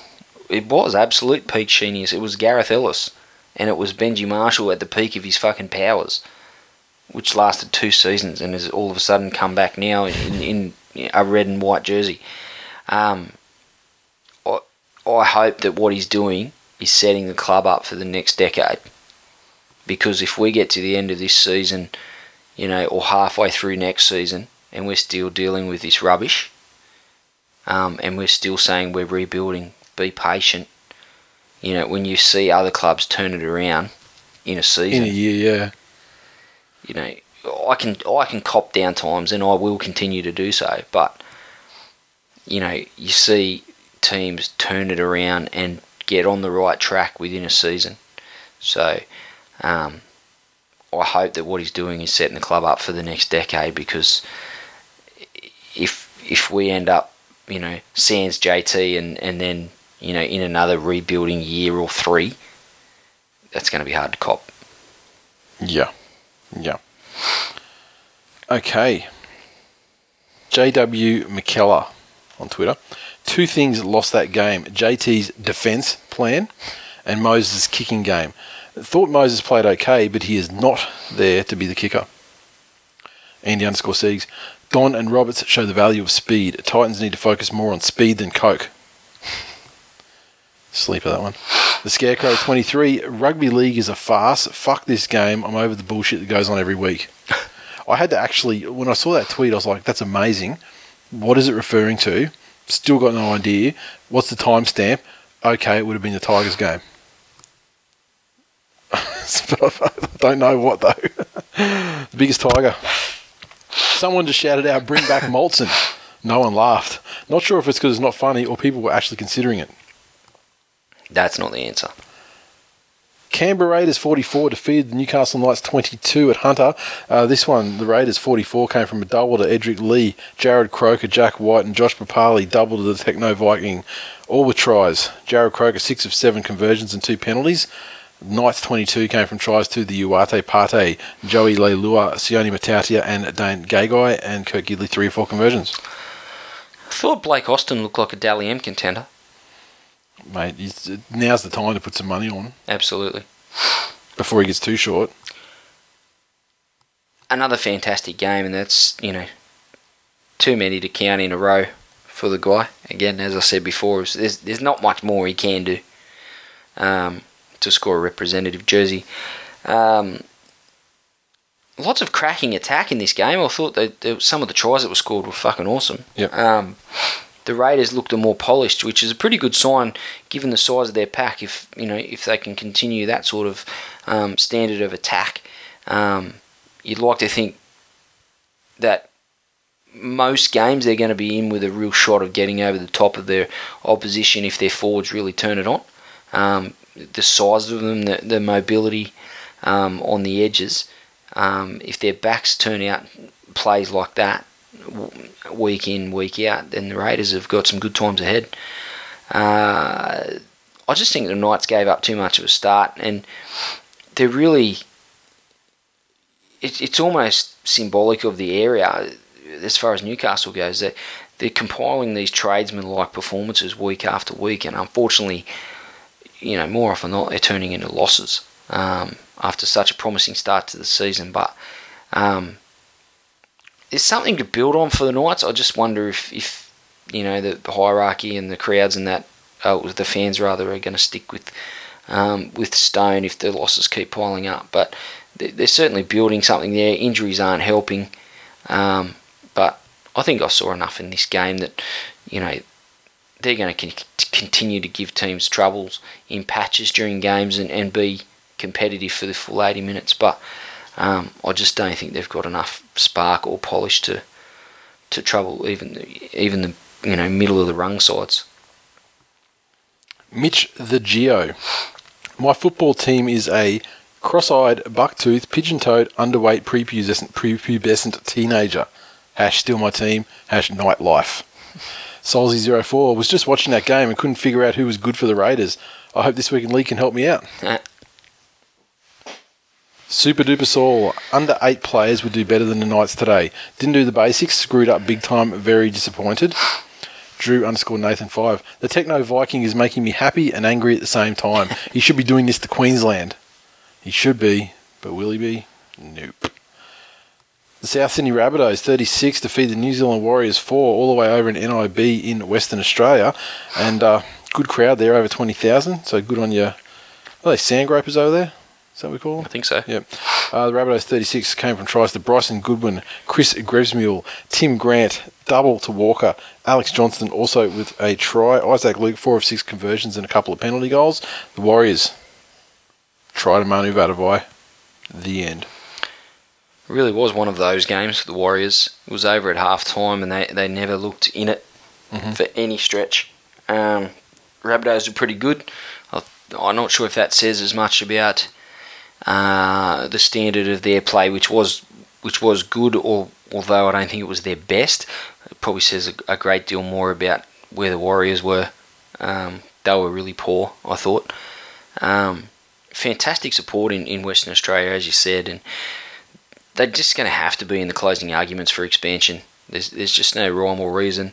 Um, when you take it all into account, especially what they bring to the table as far as the TV time slot with that extra game, you know they might end up having to be the Western, the Western Broncos, playing every fucking Saturday or, or you know they're going to have a, a locked in time slot for good. Um, but Pretty much like the Warriors have with their Sunday afternoon Yeah. thing, how it starts a bit earlier. True, and it's, you know they can't do much more than what they're doing. They're getting out there, voting with their feet, and supporting supporting the product in the hope that they get their own team, which is uh, which is admirable.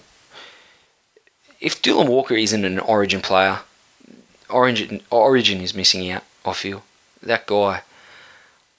He, he, he just wouldn't let anyone down. I think he's proven his toughness. I think he's proven his ability. Um, and what he brings and, and the, the questions that he asks of defensive lines, you know, it's that sort of guy. And, and again, Blake Austin, those sort of guys that are constantly probing and asking questions and they're not just there to counteract something that the opposition's doing. Yeah.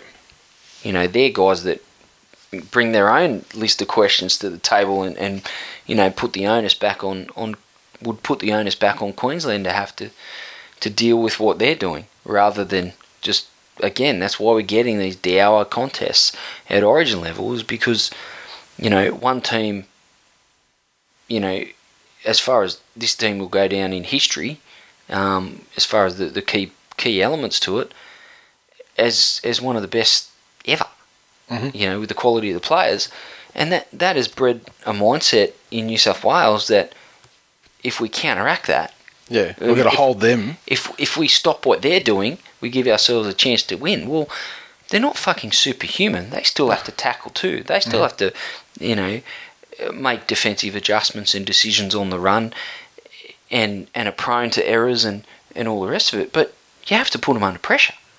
You have to ask those questions, and you know, I think picking players like Hayne and you you know Dugan, you're getting part of the way there, but continually picking Bo Scott.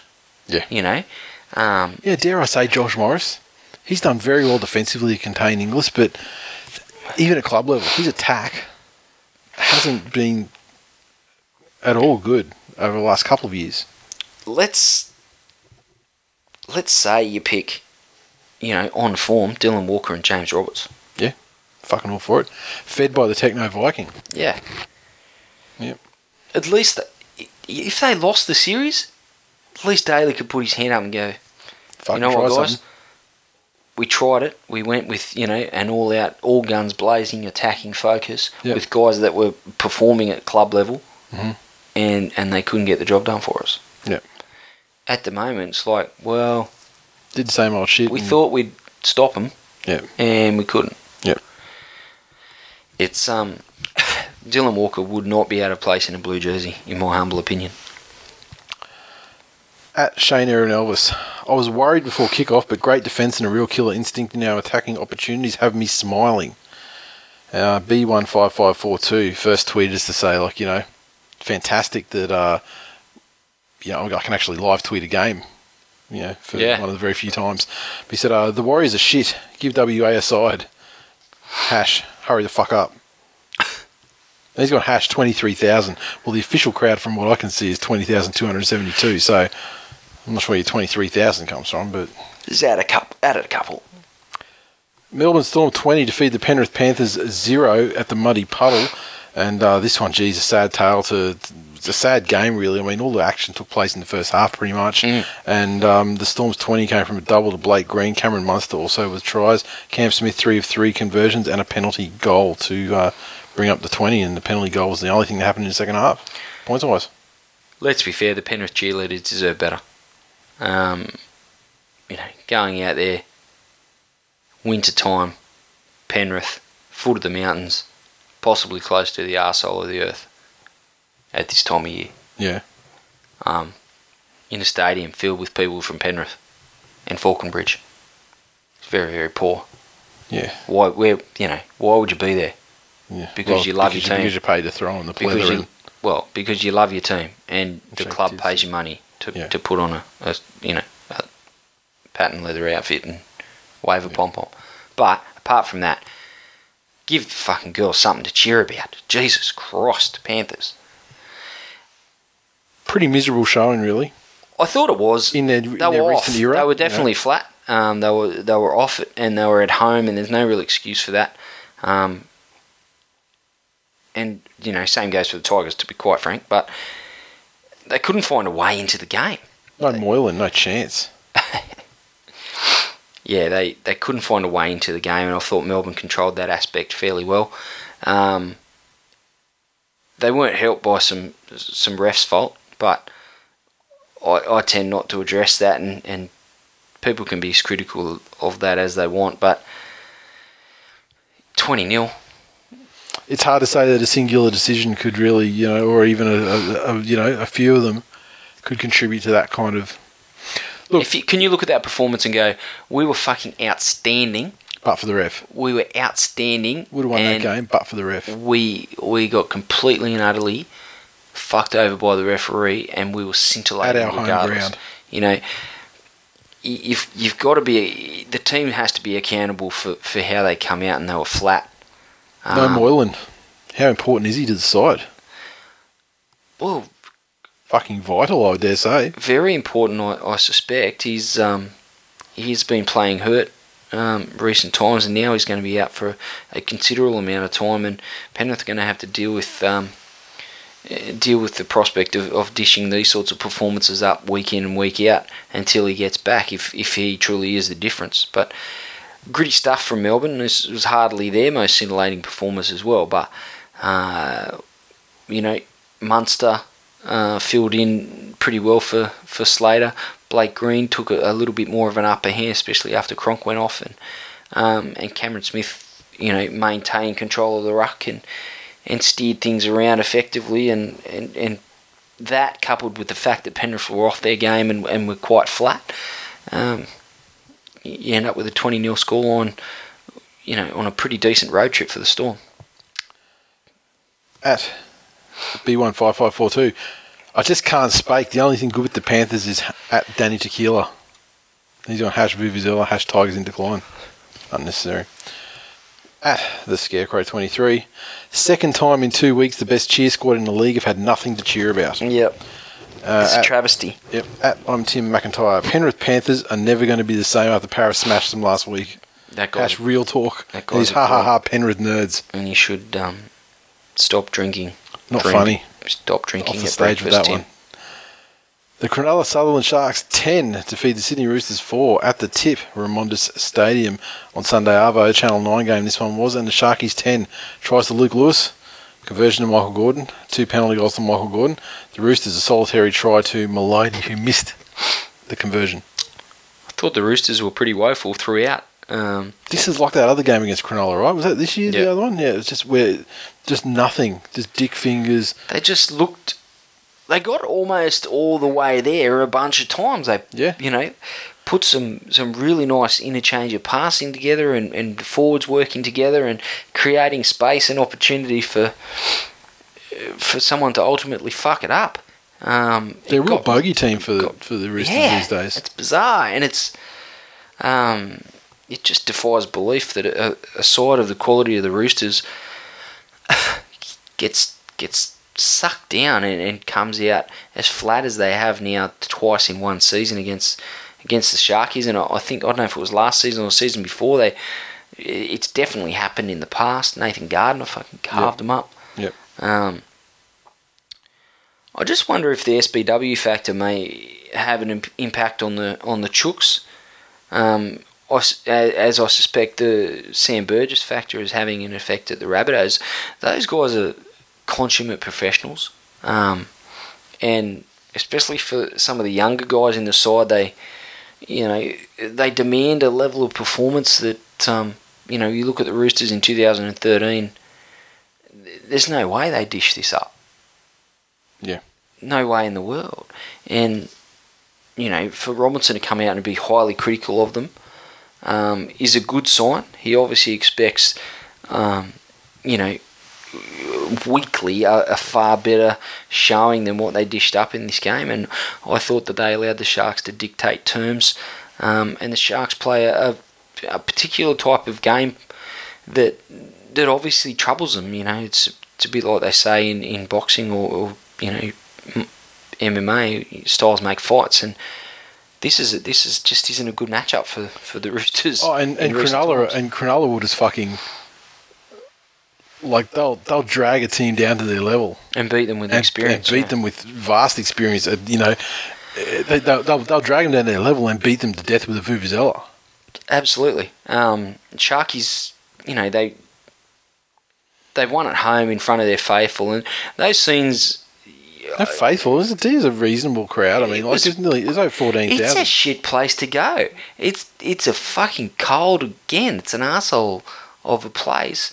Um, the team hasn't been going that flash, and they were playing against a team they, they a lot of fans probably understandably would have thought was going to pump them. Would you go out and watch it in single digit I think, we degrees? I think we said they'd win by hundred. Yeah. um, you know those those scenes at, at at at full time. That's what footy's all about. Not winning premierships, Nathan. It's not Yep. what it's about. Yep. It's about going to the footy with your mates and watching your fucking team of gronks beat up on a team of champions. That's what football's about. If you're a Cronulla fan, Yeah. All right. Um, at 26 rounds, we lose to the Sharks more than Chapo gets laid. Low bar, but still, hash eat fresh. Luke Shark 74. Not sure how that was an update. Uh, sorry, I'm not sure how that was an upset. Sydney Roosters love to eat a salty dick. They should learn to hold the balls more, though. Jake underscore Chook. Another shocking performance from East against the Sharks. The only bright spot is we won't have to play them in the finals. Troy underscore is 79. that because the Roosters won't make it?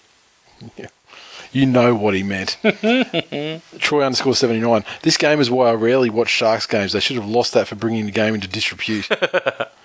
and uh, my Saguna 85. Thank you to the Sharks and Roosters for taking the mantle for Hyper Bowl Game of the Year. Oh, I don't feel, it's still enough There's- of the there has been some quite- shocking Yeah, games. but it's kind of yeah. There was there was a toughness to the game Mm. and a closeness to the score lines and that sort of present feeling that The East have Roosters just got to put gonna- together yeah. one move, and they're going to, you know, the well, you know, when it was like uh, only four points ahead because of the penalty goal, you know, like yeah, the Roosters, you know, it's just one sweep and they're fucking in, you know, like at any time, and you sort of feel that way. I right think that was part of the bell. problem. I think that's what the Roosters thought too. Oh, clearly, and it's the same as the last time they did this game against the Sharks. You thought, yeah, they're, they're just going to do the sweep, and eventually they're going they're going to get back in the game. Twenty minutes to go. They just only got to get it right once, but no, no, not at all. Monday night foot pitch, or Monday afternoon foot pitch. This installment, I suppose. Doggies 29 defeated St George Illawarra Dragons 16 at ANZ, and uh, this one the Doggies tries to Curtis Rona, Josh Morris, Tim Lafai, Tim Brown, Sam Kasiano, Trent Hodgkinson two from three conversions, Mbye two from two, and a field goal. The Dragons tries to well a double to Gareth Widdop and Peter Matautia. Or Matty Utah, I guess he goes by, doesn't he? And uh, Gareth Widdop, two from three conversions. Great game, I thought. Tough and gritty and a bit of martial magic. Widdop and Marshall combining. And the Bulldogs just. I think they took all the Dragons could really throw at them, weathered the storm, and then replied in turn and come away with a pretty solid victory. Um, a little bit of rest fault in this game too, wasn't there? Fucking little bit. Little bit, just a tiny bit. Once again, you know, it's a thirteen point it's a thirteen point margin in the end, so decisions can turn games, but you know I um, I, think the Dragons showed enough to to probably indicate that me calling for the wooden spoon at the start of the season might have been a little wide of the mark. Um, I think the answer lies in the halves. Is Widdop deferred to Marshall or vice versa? Who's got the upper hand there? But it looked impossible that they were going to work it out in the early rounds of this season. But now it looks like fucking clockwork. Yeah. Um, you know, I, I don't know that there's a Tigers fan that was sorry to see Benji go. And I don't know that if he was still at the club, whether he'd be replicating this sort of form. When, but you can't be a Tigers fan and um, and not be happy to see him playing like that. Yeah. I, think it's it's good for the game, and it's you know it's reflective of, of the standing that he's held, even when he wasn't putting these types of performances together. But um, you know, good for good for Benji. At the end of the day, that guy delivered a lot of fucking highlight real moments to the West Tigers for a number of years, and um, to see him playing like that, it brings brings a smile to your face, even if part of it's a little bit begrudging. What did you think of uh, of the Bulldogs' performance? I thought they were pretty tough through the middle. Um, I, lo- I loathe the Bulldogs, but I mean, you I can't you deny it. You can't. I mean, the the thing that the, the thing that I take more out of this game is the intrigue about what happens next year. Like Mbye, to Mm. me, he's the keeper out of their halves rotation that they've got going at the moment. I mean, that kid, he, you're crazy if they if they can't hang on to him, you know, long term. but what's his preferred position? He seems to have played everywhere. He's plays in the, he's played centre, he's played in the halves. Um, look, He's I mean, filled in at hooker as I well, hasn't he? yeah, I don't know where he wants to play, but at the end of the day, I'd find that that'd be fucking step one. Hmm. Um, ironic that the New South Wales halves combination from 2014. You know, can't like uh, start a game. And you know, a, a vast majority, you know, a, a large section of their fan base would gladly see one, if not both of them, go to, to make sure Mbye gets they're, a spot. they're fickle little motherfuckers too, because like a month ago it was Josh Reynolds, the dude's a psycho, fucking you know, Yeah. yeah, get him, get rid of him. We can't, you know, can't have him. Hod, Hodko and uh, and Mbye all the way. Now Reynolds is back and actually playing really well, and. Now it's fucking They're He's slow. He's shit. His fucking knees Yeah. are blown to pieces. Get rid of him. Like so. it'd be very, I have a feeling and I don't know for certain, but if, I have a feeling that Desi's probably going to cut Hodgkinson loose, and uh, Hodgkinson may may land up in the Gold Coast somewhere, perhaps. And uh, Interesting that the trajectory that his and DCE's careers have yeah, of taken. You Very. know, like it's yeah, the fact that they were both at Manly. He's a first choice halfback, goes to the Dogs. DCE comes along, kills it. yeah. Well, it's obviously Desi let him let him. You know, was happy to let Hodgkinson go, and because he knew what they had, and then now it looks like he's letting him go again because he knows what they have. And uh, poor old Hodgkinson, he just he, he just gets used to being in Desi's good graces, Yeah, and it's uh yeah, sayonara.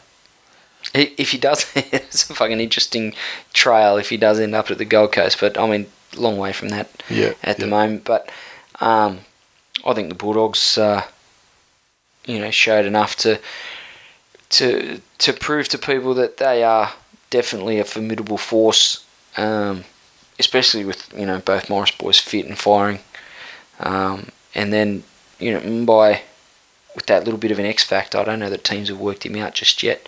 Um, he's got some errors in him, but he's uh, as I said, there's that that little bit of an edge to him that, that can turn a game that, that could be critical come the back end of the season. The base Chapo. Well, today clearly shows the Bulldogs have the better Moses. He's on a bit of a tear about young Mitch.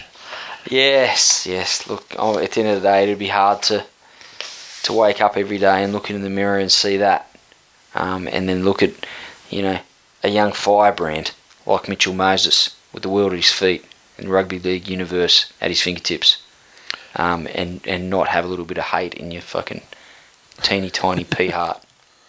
Devon Head, thank fuck I have a scarf that says all it needs saying. This weekend league. Yeah, well, Is guess what he's talking about? Made in China. Made in China. doused, doused. I don't know. I don't know. I haven't seen his scarf. Hand Fuck, wash only. Landrigan Matt, aka the Aussiest man alive. Incompetence or stitch up? I'm glad I got my scarf. Hash res fault, hash cunts. Lucky undies didn't do you any good. East fan, anyone just hear that loud thud outside? Oh, don't worry, it was just the dragons falling back to earth. GT351 underscore Johns. Good win, hard fought, great effort by the Bulldogs. And finally, Jake underscore Chook. Nabuli really cost the Dragons. I'm left wondering what he adds to their team other than being a feel good story. I saw someone. I, apologies, I can't remember who it was, but someone said Nabuli um, proving, you know, the general theory that anyone from Fiji can play rugby league. They can't. But he's had some good moments too, like you know within the last month even. Mm. I mean, He's had some cracking games, but there's some clubs out there that are really fucking fickle towards the players in the club. yeah, all of them. Turn on a dime. Uh, North Queensland Cowboys 36 defeated Parramatta Eels 30 Monday night foot bitch at the Pillow Fortress, and uh, the Cowboys 36 points came from tries too. Michael Morgan, Matt Wright, Kane Linnett, and a what was it six minute hat trick to Gavin Cooper. Thurston Seven minutes, yeah. Seven minutes. Six of six conversions for JT and the Eels got the feels. With Corey Norman, Brad Takairangi, Mao, and a double to Radradra. Sandow three of five conversions and a couple of penalty goals to bring them to 30. Winning can become as much as a habit of a habit as, as losing can, and I think both sides of the equation were, were evident in this game. Uh, Para looked like they could go on a huge run and make the eight for, for 57 minutes and then look like spoon contenders. How does that happen in one game? It's it defies belief. Um, has anyone benefited more from playing, you know, on the outside, you know, a second fiddle sort of, or a, you know, support role to a, to a superstar of the game more Than Gav? more than Gavin Cooper? You know, Because generally, you know what, there's a guy that guys that play along superstar super, superstar players that generally evolve into origin players themselves, and then they take on that. Oh, he's an mm. origin player, and they take on a superior, you know, a bit more of a senior role within the team. Gavin Cooper is just Gavin Cooper. Gavin Cooper played for Sydney side and did the same things, though. He'd be playing Origin. He'd be Boyd Cordner. Yeah, yeah, except good. Yeah, except yeah, able to do stuff. Your your player your player relationship example there, Cliffy and Beeve. That's exa- exactly what you're talking about. Beaver off Cliffy. Golden years. Went on to play Origin. Yeah, That's your example right there. yeah. I, are you comparing Gavin Cooper to Steve Menzies? Well, no, because he's like your example said. He's not. He's not in Origin, and you know he's not. He's not that Yeah, superior player. Yeah, yeah, yeah. But he's a dude that's you know a legend of the game, like you know one of the you know great half, great halves of the game, feeding him you know good ball and putting him in the in the holes, and he does it, and he does the rest and finishes it off. And it's he does it faultlessly, Gavin Cooper. Yeah, His angles, he's he's he's relentless. He keeps coming. He defends well. and it's not like he just gets put into a hole and fucking ta- and just puts it down. He doesn't Darius Boyd try fall No, he's he's, I mean, he's got work to do, and He busts through the hole. He'll carry dudes over, And reach gets- out, fucking plan it. Like he's he's a, he gets better good. every year. I've said it before. I remember his debut. He, t- he tore up the Tigers, fucking killed them. Did exactly what he was fucking doing now. Yeah. It's not like it's a new thing. He's been Yeah. doing it since he started. Why? Why has he not had a run for Queensland? Why is you know all due respect? because he's Blues player, isn't he? Is he? I think so. This is what I'm Maybe saying. If he- that's it. If he played for New South Wales I'm side, sorry, I've I'd made an assumption. It's a bit like an That's if you played for a Sydney side and got the same ball from someone in Uh, Yeah. Sydney and, and was doing the exact same thing, no doubt about it, you'd be playing for New South Wales. okay. He um, it's uh, someone's and I'm sort I've seen other people tweet it as well, but he he's by far the most underrated player in the NRL, by far. Yeah, all right. Fair enough. Considering he hasn't played a second of rep football. Yeah. Or- yeah, I'm, or- I'm, I'm just trying to think. At the, I'm just That's thinking at the moment. I. I can't think of anyone else. Um, I think this was also a good indication of, of where the Cowboys are at this season, and and just playing. I don't know if it's testament to, to Paul Green, um, or you know, it's just an older JT, but an older head on his shoulders. But he was scheming for any advantage with the ref when his team was down, and uh, he stayed composed. And and then when you know the, the momentum swung their way, he put play after play after play after play together to get them into the right positions on the field. And then you know, come crunch time, he laid on the points that needed to be laid on, albeit you know with some pretty handy supporting cast. But a game like that a few seasons ago, even at times last season, a game like that starts to unfold. He loses his shit Yeah. and it, it ends up a far worse scoreline. They don't come home like that and win it. Um, I think that's a pretty, you know, again, I don't know if it's down to experience. I don't know if it's, you know, he's just more composed or is, you know, he realizes that he can't be, you know, that uber intense guy every single week with every single decision that gets made. It's it's not conducive to a solid performance and what the team needs from him. Um, yeah, I just think that was a really good sign of his experience, and it's a pretty dangerous side for, for anyone that the Cowboys face come finals time. Um, sans any conspiracies, he's um, for him to be composed in a game where they, you know, these games through the Origin period are, are, are gold for teams like the Cowboys with their representation um, in the Origin series. So um, for him to stay composed when they went well behind away from home in a game like this was was a telling factor. And sorry, just correction. Yeah, Cooper actually is eligible for Queensland, so therefore I fucking have no idea why he's not playing.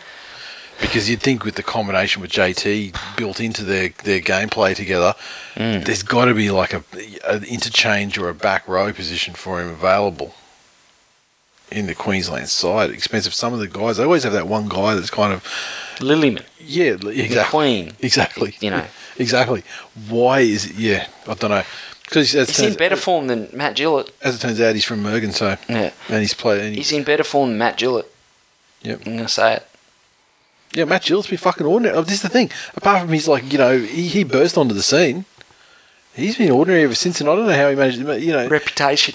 yeah, but I mean, he seems to coast by even maybe not as much as Cordner, but similar. You know, same sort of thing. Uh, Saluni Pos, like Cadbury's and their Vegemite chocolate abomination. Para sure know how to ruin a good thing. Uh, so underscore pwned. I thought it was shit go being a Knights fan. Thank fuck I'm not a Para fan. Won't take that for granted again. Ash Pillow Fortress. the real Jedi. Supercoach blames players. Hash genius. And that was the thing afterwards. Brad Arthur's blamed the players. And he's just come out and just gone, oh, they fucking turn, you know. And you're like, dude, you're supposedly some fucking great young coach. People, you're going to take people's games to greater levels. Mate, it's all starting to fucking implode for him. How do, how do How you allow the players to go to deviate from a game plan that was so effective? Um, how do you allow that to happen? It, it's up to you to stop the rot on the run. Mhm. Mhm. And uh, we are recording this at, you know, late on Tuesday evening. I think Foran's got until 5 pm on Wednesday to backflip, so it's fucking. There's no money at Manly, so Mm. maybe he might wind up at the Dogs after they offload uh, Hodgkinson. Wow, that'll be the big story this week if that happens. Yeah, calling it early, guys. And uh, shithead listener, shoving a live porcupine up the eye of your cock and then reefing it out again. Hash, things less painful than supporting para.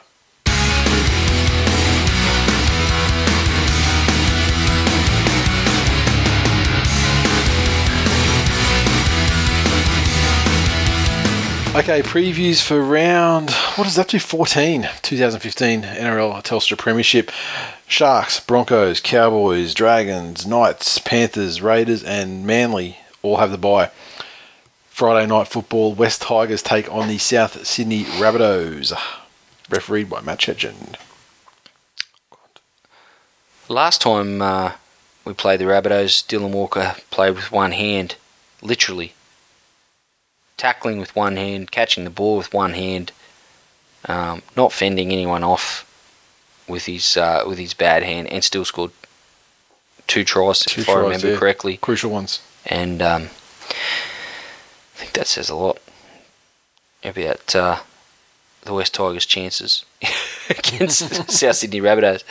Um, look, based on current form, the West Tigers should get beaten by approximately 250 to 275 points in this game. But they won't buy. Why? the inclusion, return of Tim Simona, the, general feel um, around the club that you know they need to stop the rot, and and what way to do it than making a statement against the defending premiers um, without their origin stars. It's an opportunity for the Tigers to um, take a step in the right direction uh, towards making the eight, that which they can still do, but they're going to have to start racking some wins up, and they're going to have to do it sooner rather than later, preferably starting with this game. So um, that's that's a full strength back line, as far as I'm concerned. Yes, we're without Robbie and, and Woodsy, but that back line is that that's our that's the seven best backs we've got in the club. So um, if they can't put it together, um, and Taylor can't come up with a game plan to uh, to get the most out of those those guys, then uh, we turn we need to turn it up. So it's a big big test. Um, I think Rabbitohs will still be good. There's you know a lot of experience, a lot of talent left in that side, even without Inglis and the rest of the Origin players. It's just Inglis, isn't it? Is it Inglis? Inglis, I mean, obviously you've got Reynolds, you know, injured. Oh, sorry, that's- yeah, sorry, continued that's it. injury. But they found a way to. They've figured That's out. That's who I was know, thinking of, but it's not. It's not Origin. It's in Yeah, they've played out a long. They've played long enough without Reynolds now that they've you know found a way to win without him. So uh, Inglis has been. Not, Sutton's played a lot of five eight, and Kiri's a, a quality and uh, replacement. in Inglis isn't a passenger, but he's he's form has been very down at the club level this year anyway. So I don't think you're going to miss a lot. And having having Alex Johnson back there in the one, you know, may even ignite some more points. You know, for the Rabbitohs, I think they'll win comfortably. New Zealand Warriors versus Sydney Roosters over in Mount Smart. Can the Roosters, after that game against the Sharkies, can they go over and uh, beat the Warriors in their own backyard? the Warriors will need to pick up their act after last week, and, and you know there's another team that wants to make a statement, um, and to do against the Roosters, who will be stinging after their loss against the Sharks, It'll be a very highly competitive game. Um, I want to say the Warriors. I want to say the Warriors as well. They're one of the sides that you know doesn't really, you know, they're kind of origin proof. Yep. You know, for the for the vast majority of uh, of, of seasons, and uh, they weren't going that badly before they got fucked up by the by the Rabbits. They weren't going that badly. I mean, they they getting. A few, Yeah, they were. They were they were winning some close games. I mean, they beat Newcastle in Newcastle. I mean, look, I just don't know about the Roosters at the moment. They don't have the uh, halves combinations in there at the moment. But I mean, is Pearce really? You know, maybe Yeah. it's not such a bad thing to have a bit of a break. I think he's um, he's certainly crucial to what the Roosters do, um, and he's a big loss. Um, I just I think the Warriors will ha- Warriors will have more to say in this game, and um, of course Blake Ferguson comes back for the Roosters in a travesty salad of justice. Um, so I refuse to pick the Roosters based on that. Warriors to win. Yeah, well, Warriors win the karma. Um, but yeah, I'm not sure how, how old Salad Fingers is going to go, but uh, I'm sure the Roosters will be hoping he fires big time because they're going to need something in this game, I think. But uh, yeah, I'm comfortable to tip the Warriors, I think. And the Gold Coast Titans take on the Canterbury Bankstown Bulldogs.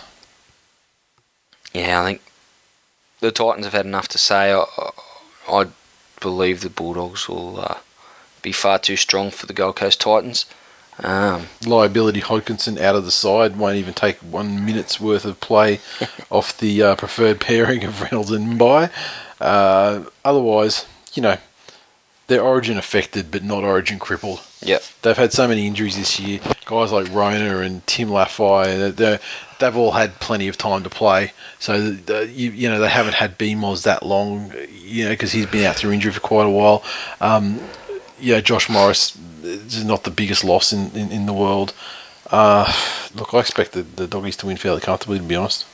Unless James Roberts has an absolute blinder um, and gets a lot of good quality early ball on the fly, uh, I think the Bulldogs will be, just be too strong. Yeah, and I mean, there's always you know there's that, that that factor of like how long can the Gold Coast rise for being fucked over by DCE? Yeah. But um, yeah, I think the the answer is uh one game, and that was last week. Monday night foot bitch, the Melbourne Storm take on the Parramatta Eels down there in Melbourne. There's no way you could pick the Eels in this game.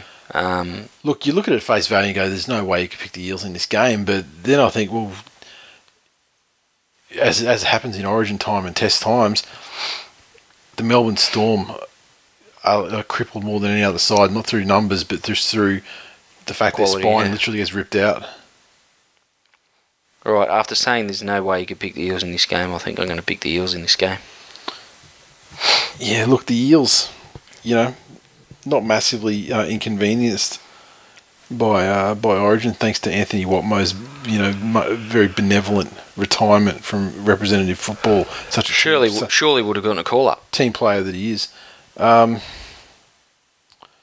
look, I think the Eels aren't very good away from home. The Eels haven't been great anywhere of late. Bellamy finds a way to get these guys to get it done. Munster's always been good in his times that he's replaced Billy Slater. Pick a side, motherfucker. I'm still going with the Storm at home. Ben Hampton, remember when he was a thing? Yeah, that was quite some time ago. Yeah, yeah. There you go. I, th- I think the Storm can uh, can still get it done despite it. But you know the Eels, they can pull out that fucking first half shit like they did on the Cowboys, and they could smash them. But I just don't think they're going to do it away from home. Uh, a big factor is how do they come back from last week? I mean that's going to be disappointing. Mm. I mean it's one thing to lose a game in the last minute, but to lose it after having enough of a lead to win two matches. I think how they come out in this game will say a lot about um, Brad Arthur's engagement with the playing group. Exactly, and uh, and Kieran Foran's engagement with his uh, his uh, what do you call it? Fucking uh, internal internal fucking ructions clause in his contract.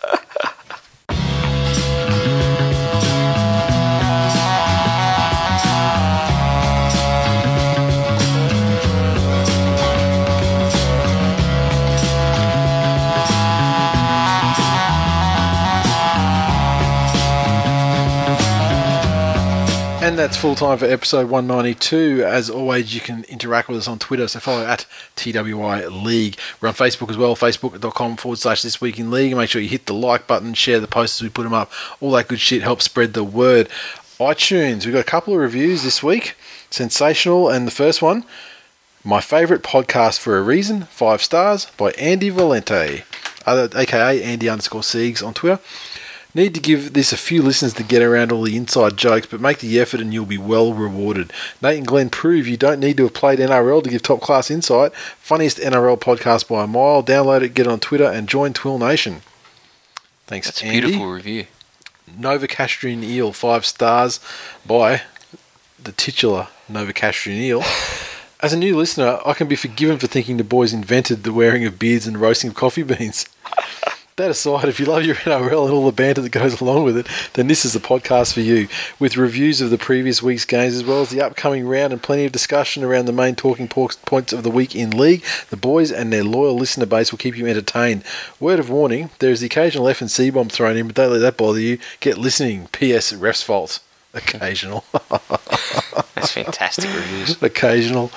But seriously, one of the best ways you can support the show is by hitting the subscribe button on iTunes and giving us a review. So, if, um, if you've listened this far through the episode, I'd assume that you would give us a positive review, but you know some haven't, and uh, you know we'll take it as it comes. Some people have stuck it out and then stuck it to us. And some people have given us an average to shit review and then revised it down the track and brought it, brought it up a couple of points. I've noticed. Um, they don't bring attention to themselves when they do it. It's like they've been converted and they're like, okay, uh, let's just pretend that never happened. But um, we love all our listeners. Tipping.